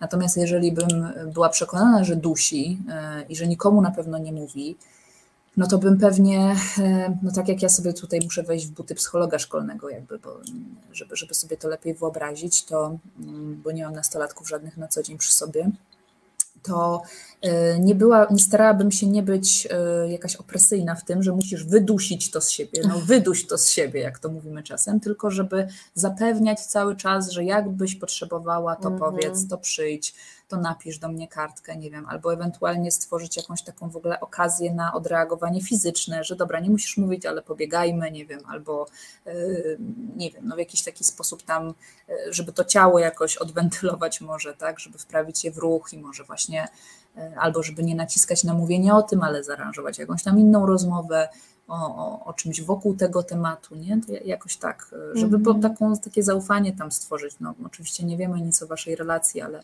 Mhm. E, no i pewnie czas, czas. Takie, takie poczucie, że ta bezpieczna baza w postaci mamy jakby co czeka na mnie, że mogę tam przyjść i pogadać, jak już będę, jak już się zbiorę w sobie. Tak, i też to też w ogóle właśnie ważne pytanie by było a propos tego, co powiedziałaś, że pytanie jest takie, czy, czy to się zmieniło, czy, w sensie, czy na przykład nastolatka y, teraz zaczęła tak w sobie to, to dusić, a wcześniej generalnie raczej się dzieliła, czyli mm. widzimy taką zmianę w zachowaniu w czasie, czy ona była taka zawsze, bo jeżeli była taka zawsze, to to też jest trochę inna rozmowa, y, bo wtedy możemy myśleć o tym, że to jest jej pewna tendencja, tak, że ona generalnie jest raczej, na przykład, tak, skryta osoba, też pytanie właśnie na przykład, czy jako rodzic się bardzo różni od niej, mhm. bo też tak bywa, prawda, że mamy kompletnie inne temperamenty niż nasze dzieci. To też bywa trudne, bo, bo musimy wtedy jakoś bardzo pracować nad tym, żeby się wczuć w sytuację kogoś, kto jest tak od nas różny, a przecież jest taki bliski. Tak. Okej, okay. Pani Moniko, też nam Pani może dać znać, co Pani o tym myśli. E, I ostatnie pytanie na dzisiaj, Pani Izy, również ogólne, ale może damy jakąś Dobra. malutką wskazóweczkę. Jakie są przykładowe narzędzia, które pomogą dziecku radzić sobie ze złością? A to właściwie nawet mam e, taki, powiedziałabym, taką poradę, którą e, czasami stosowaliśmy jeszcze, jak jeszcze pracowałam w, w oddziale psychiatrii, to właśnie dla dzieci to czasami e, no, trafiały do nas też dzieci, które miały mm, takie trudności w zakresie wyrażania złości, to znaczy były agresywne po prostu, tam to się powiedzmy klasyfikowało czasami jako zaburzenia opozycyjno-buntownicze, czyli generalnie ta, ta złość była wyrażana w taki sposób e, przekraczający normy, I wtedy zachęcaliśmy, oczywiście to też zależnie od wieku, ale zachęcaliśmy mm, dzieci, rodziców i dzieci, żeby stworzyli w domu taki kącik złości, czyli takie miejsce, w którym na przykład będzie postawione pudełko i w tym pudełku na przykład będą kartki, które można podrzeć, albo jakieś stare materiały, które można podrzeć. Coś takiego, co fizycznie można mhm. zrobić, żeby wyładować wtedy złość. Mhm. Albo na przykład, e, że. Nie jest tak, że to nakręca złość? Właśnie, bo mhm. tak, to jest, to jest częsty, częste pytanie mhm. i obawa, tak? To znaczy, generalnie o co chodzi? Chodzi o to, że y, złość jest bardzo dużą energią i ona też, no, też ma swoją funkcję, oczywiście. Funkcją jest wyrażanie, e, znaczy ochrona swoich granic. I teraz, jeżeli my nie mamy jakby fizycznie co zrobić z tą energią, no to ona się w coś zamieni. To nie będzie tak, że ona e, zniknie. Mhm. Więc to jest jeden ze sposobów, jakby też poradzenia sobie z tym, taki, który nie jest szkodliwy dla nikogo. To znaczy, e, można właśnie też czasami, nie wiem, podrzeć kartkę, albo, a to już mówiłam, ale na przykład, albo można coś zamalować szybko, tak, żeby wyładować tę energię. Oczywiście, i to też od razu mówię, nie u wszystkich dzieciaków to działa, u niektórych zupełnie nie ale też czasami, i to jest też kolejny sposób, to, który już można stworzyć z, y, ze starszymi dziećmi, że ym, tworzy się taki rodzinny kodeks złości. Czyli umawiamy się na to, co w naszym domu wolno i, co, i to obowiązuje nas wszystkich, a na mhm. co się absolutnie nie zgadzamy jako rodzina. I rodziny się różnią też pod tym względem, bo część rodzin na przykład uważa, że trzaskanie drzwiami jest ok, a część rodzin tego nie znosi, albo mhm. jeden członek rodziny tego nie znosi. No i skoro on tego nie znosi, to to szanujemy i na to się nie umawiamy. Mhm. Ale może są takie rodziny, które na przykład dopuszczają coś takiego, albo umawiamy się na to, co możemy powiedzieć, a czego nie możemy powiedzieć.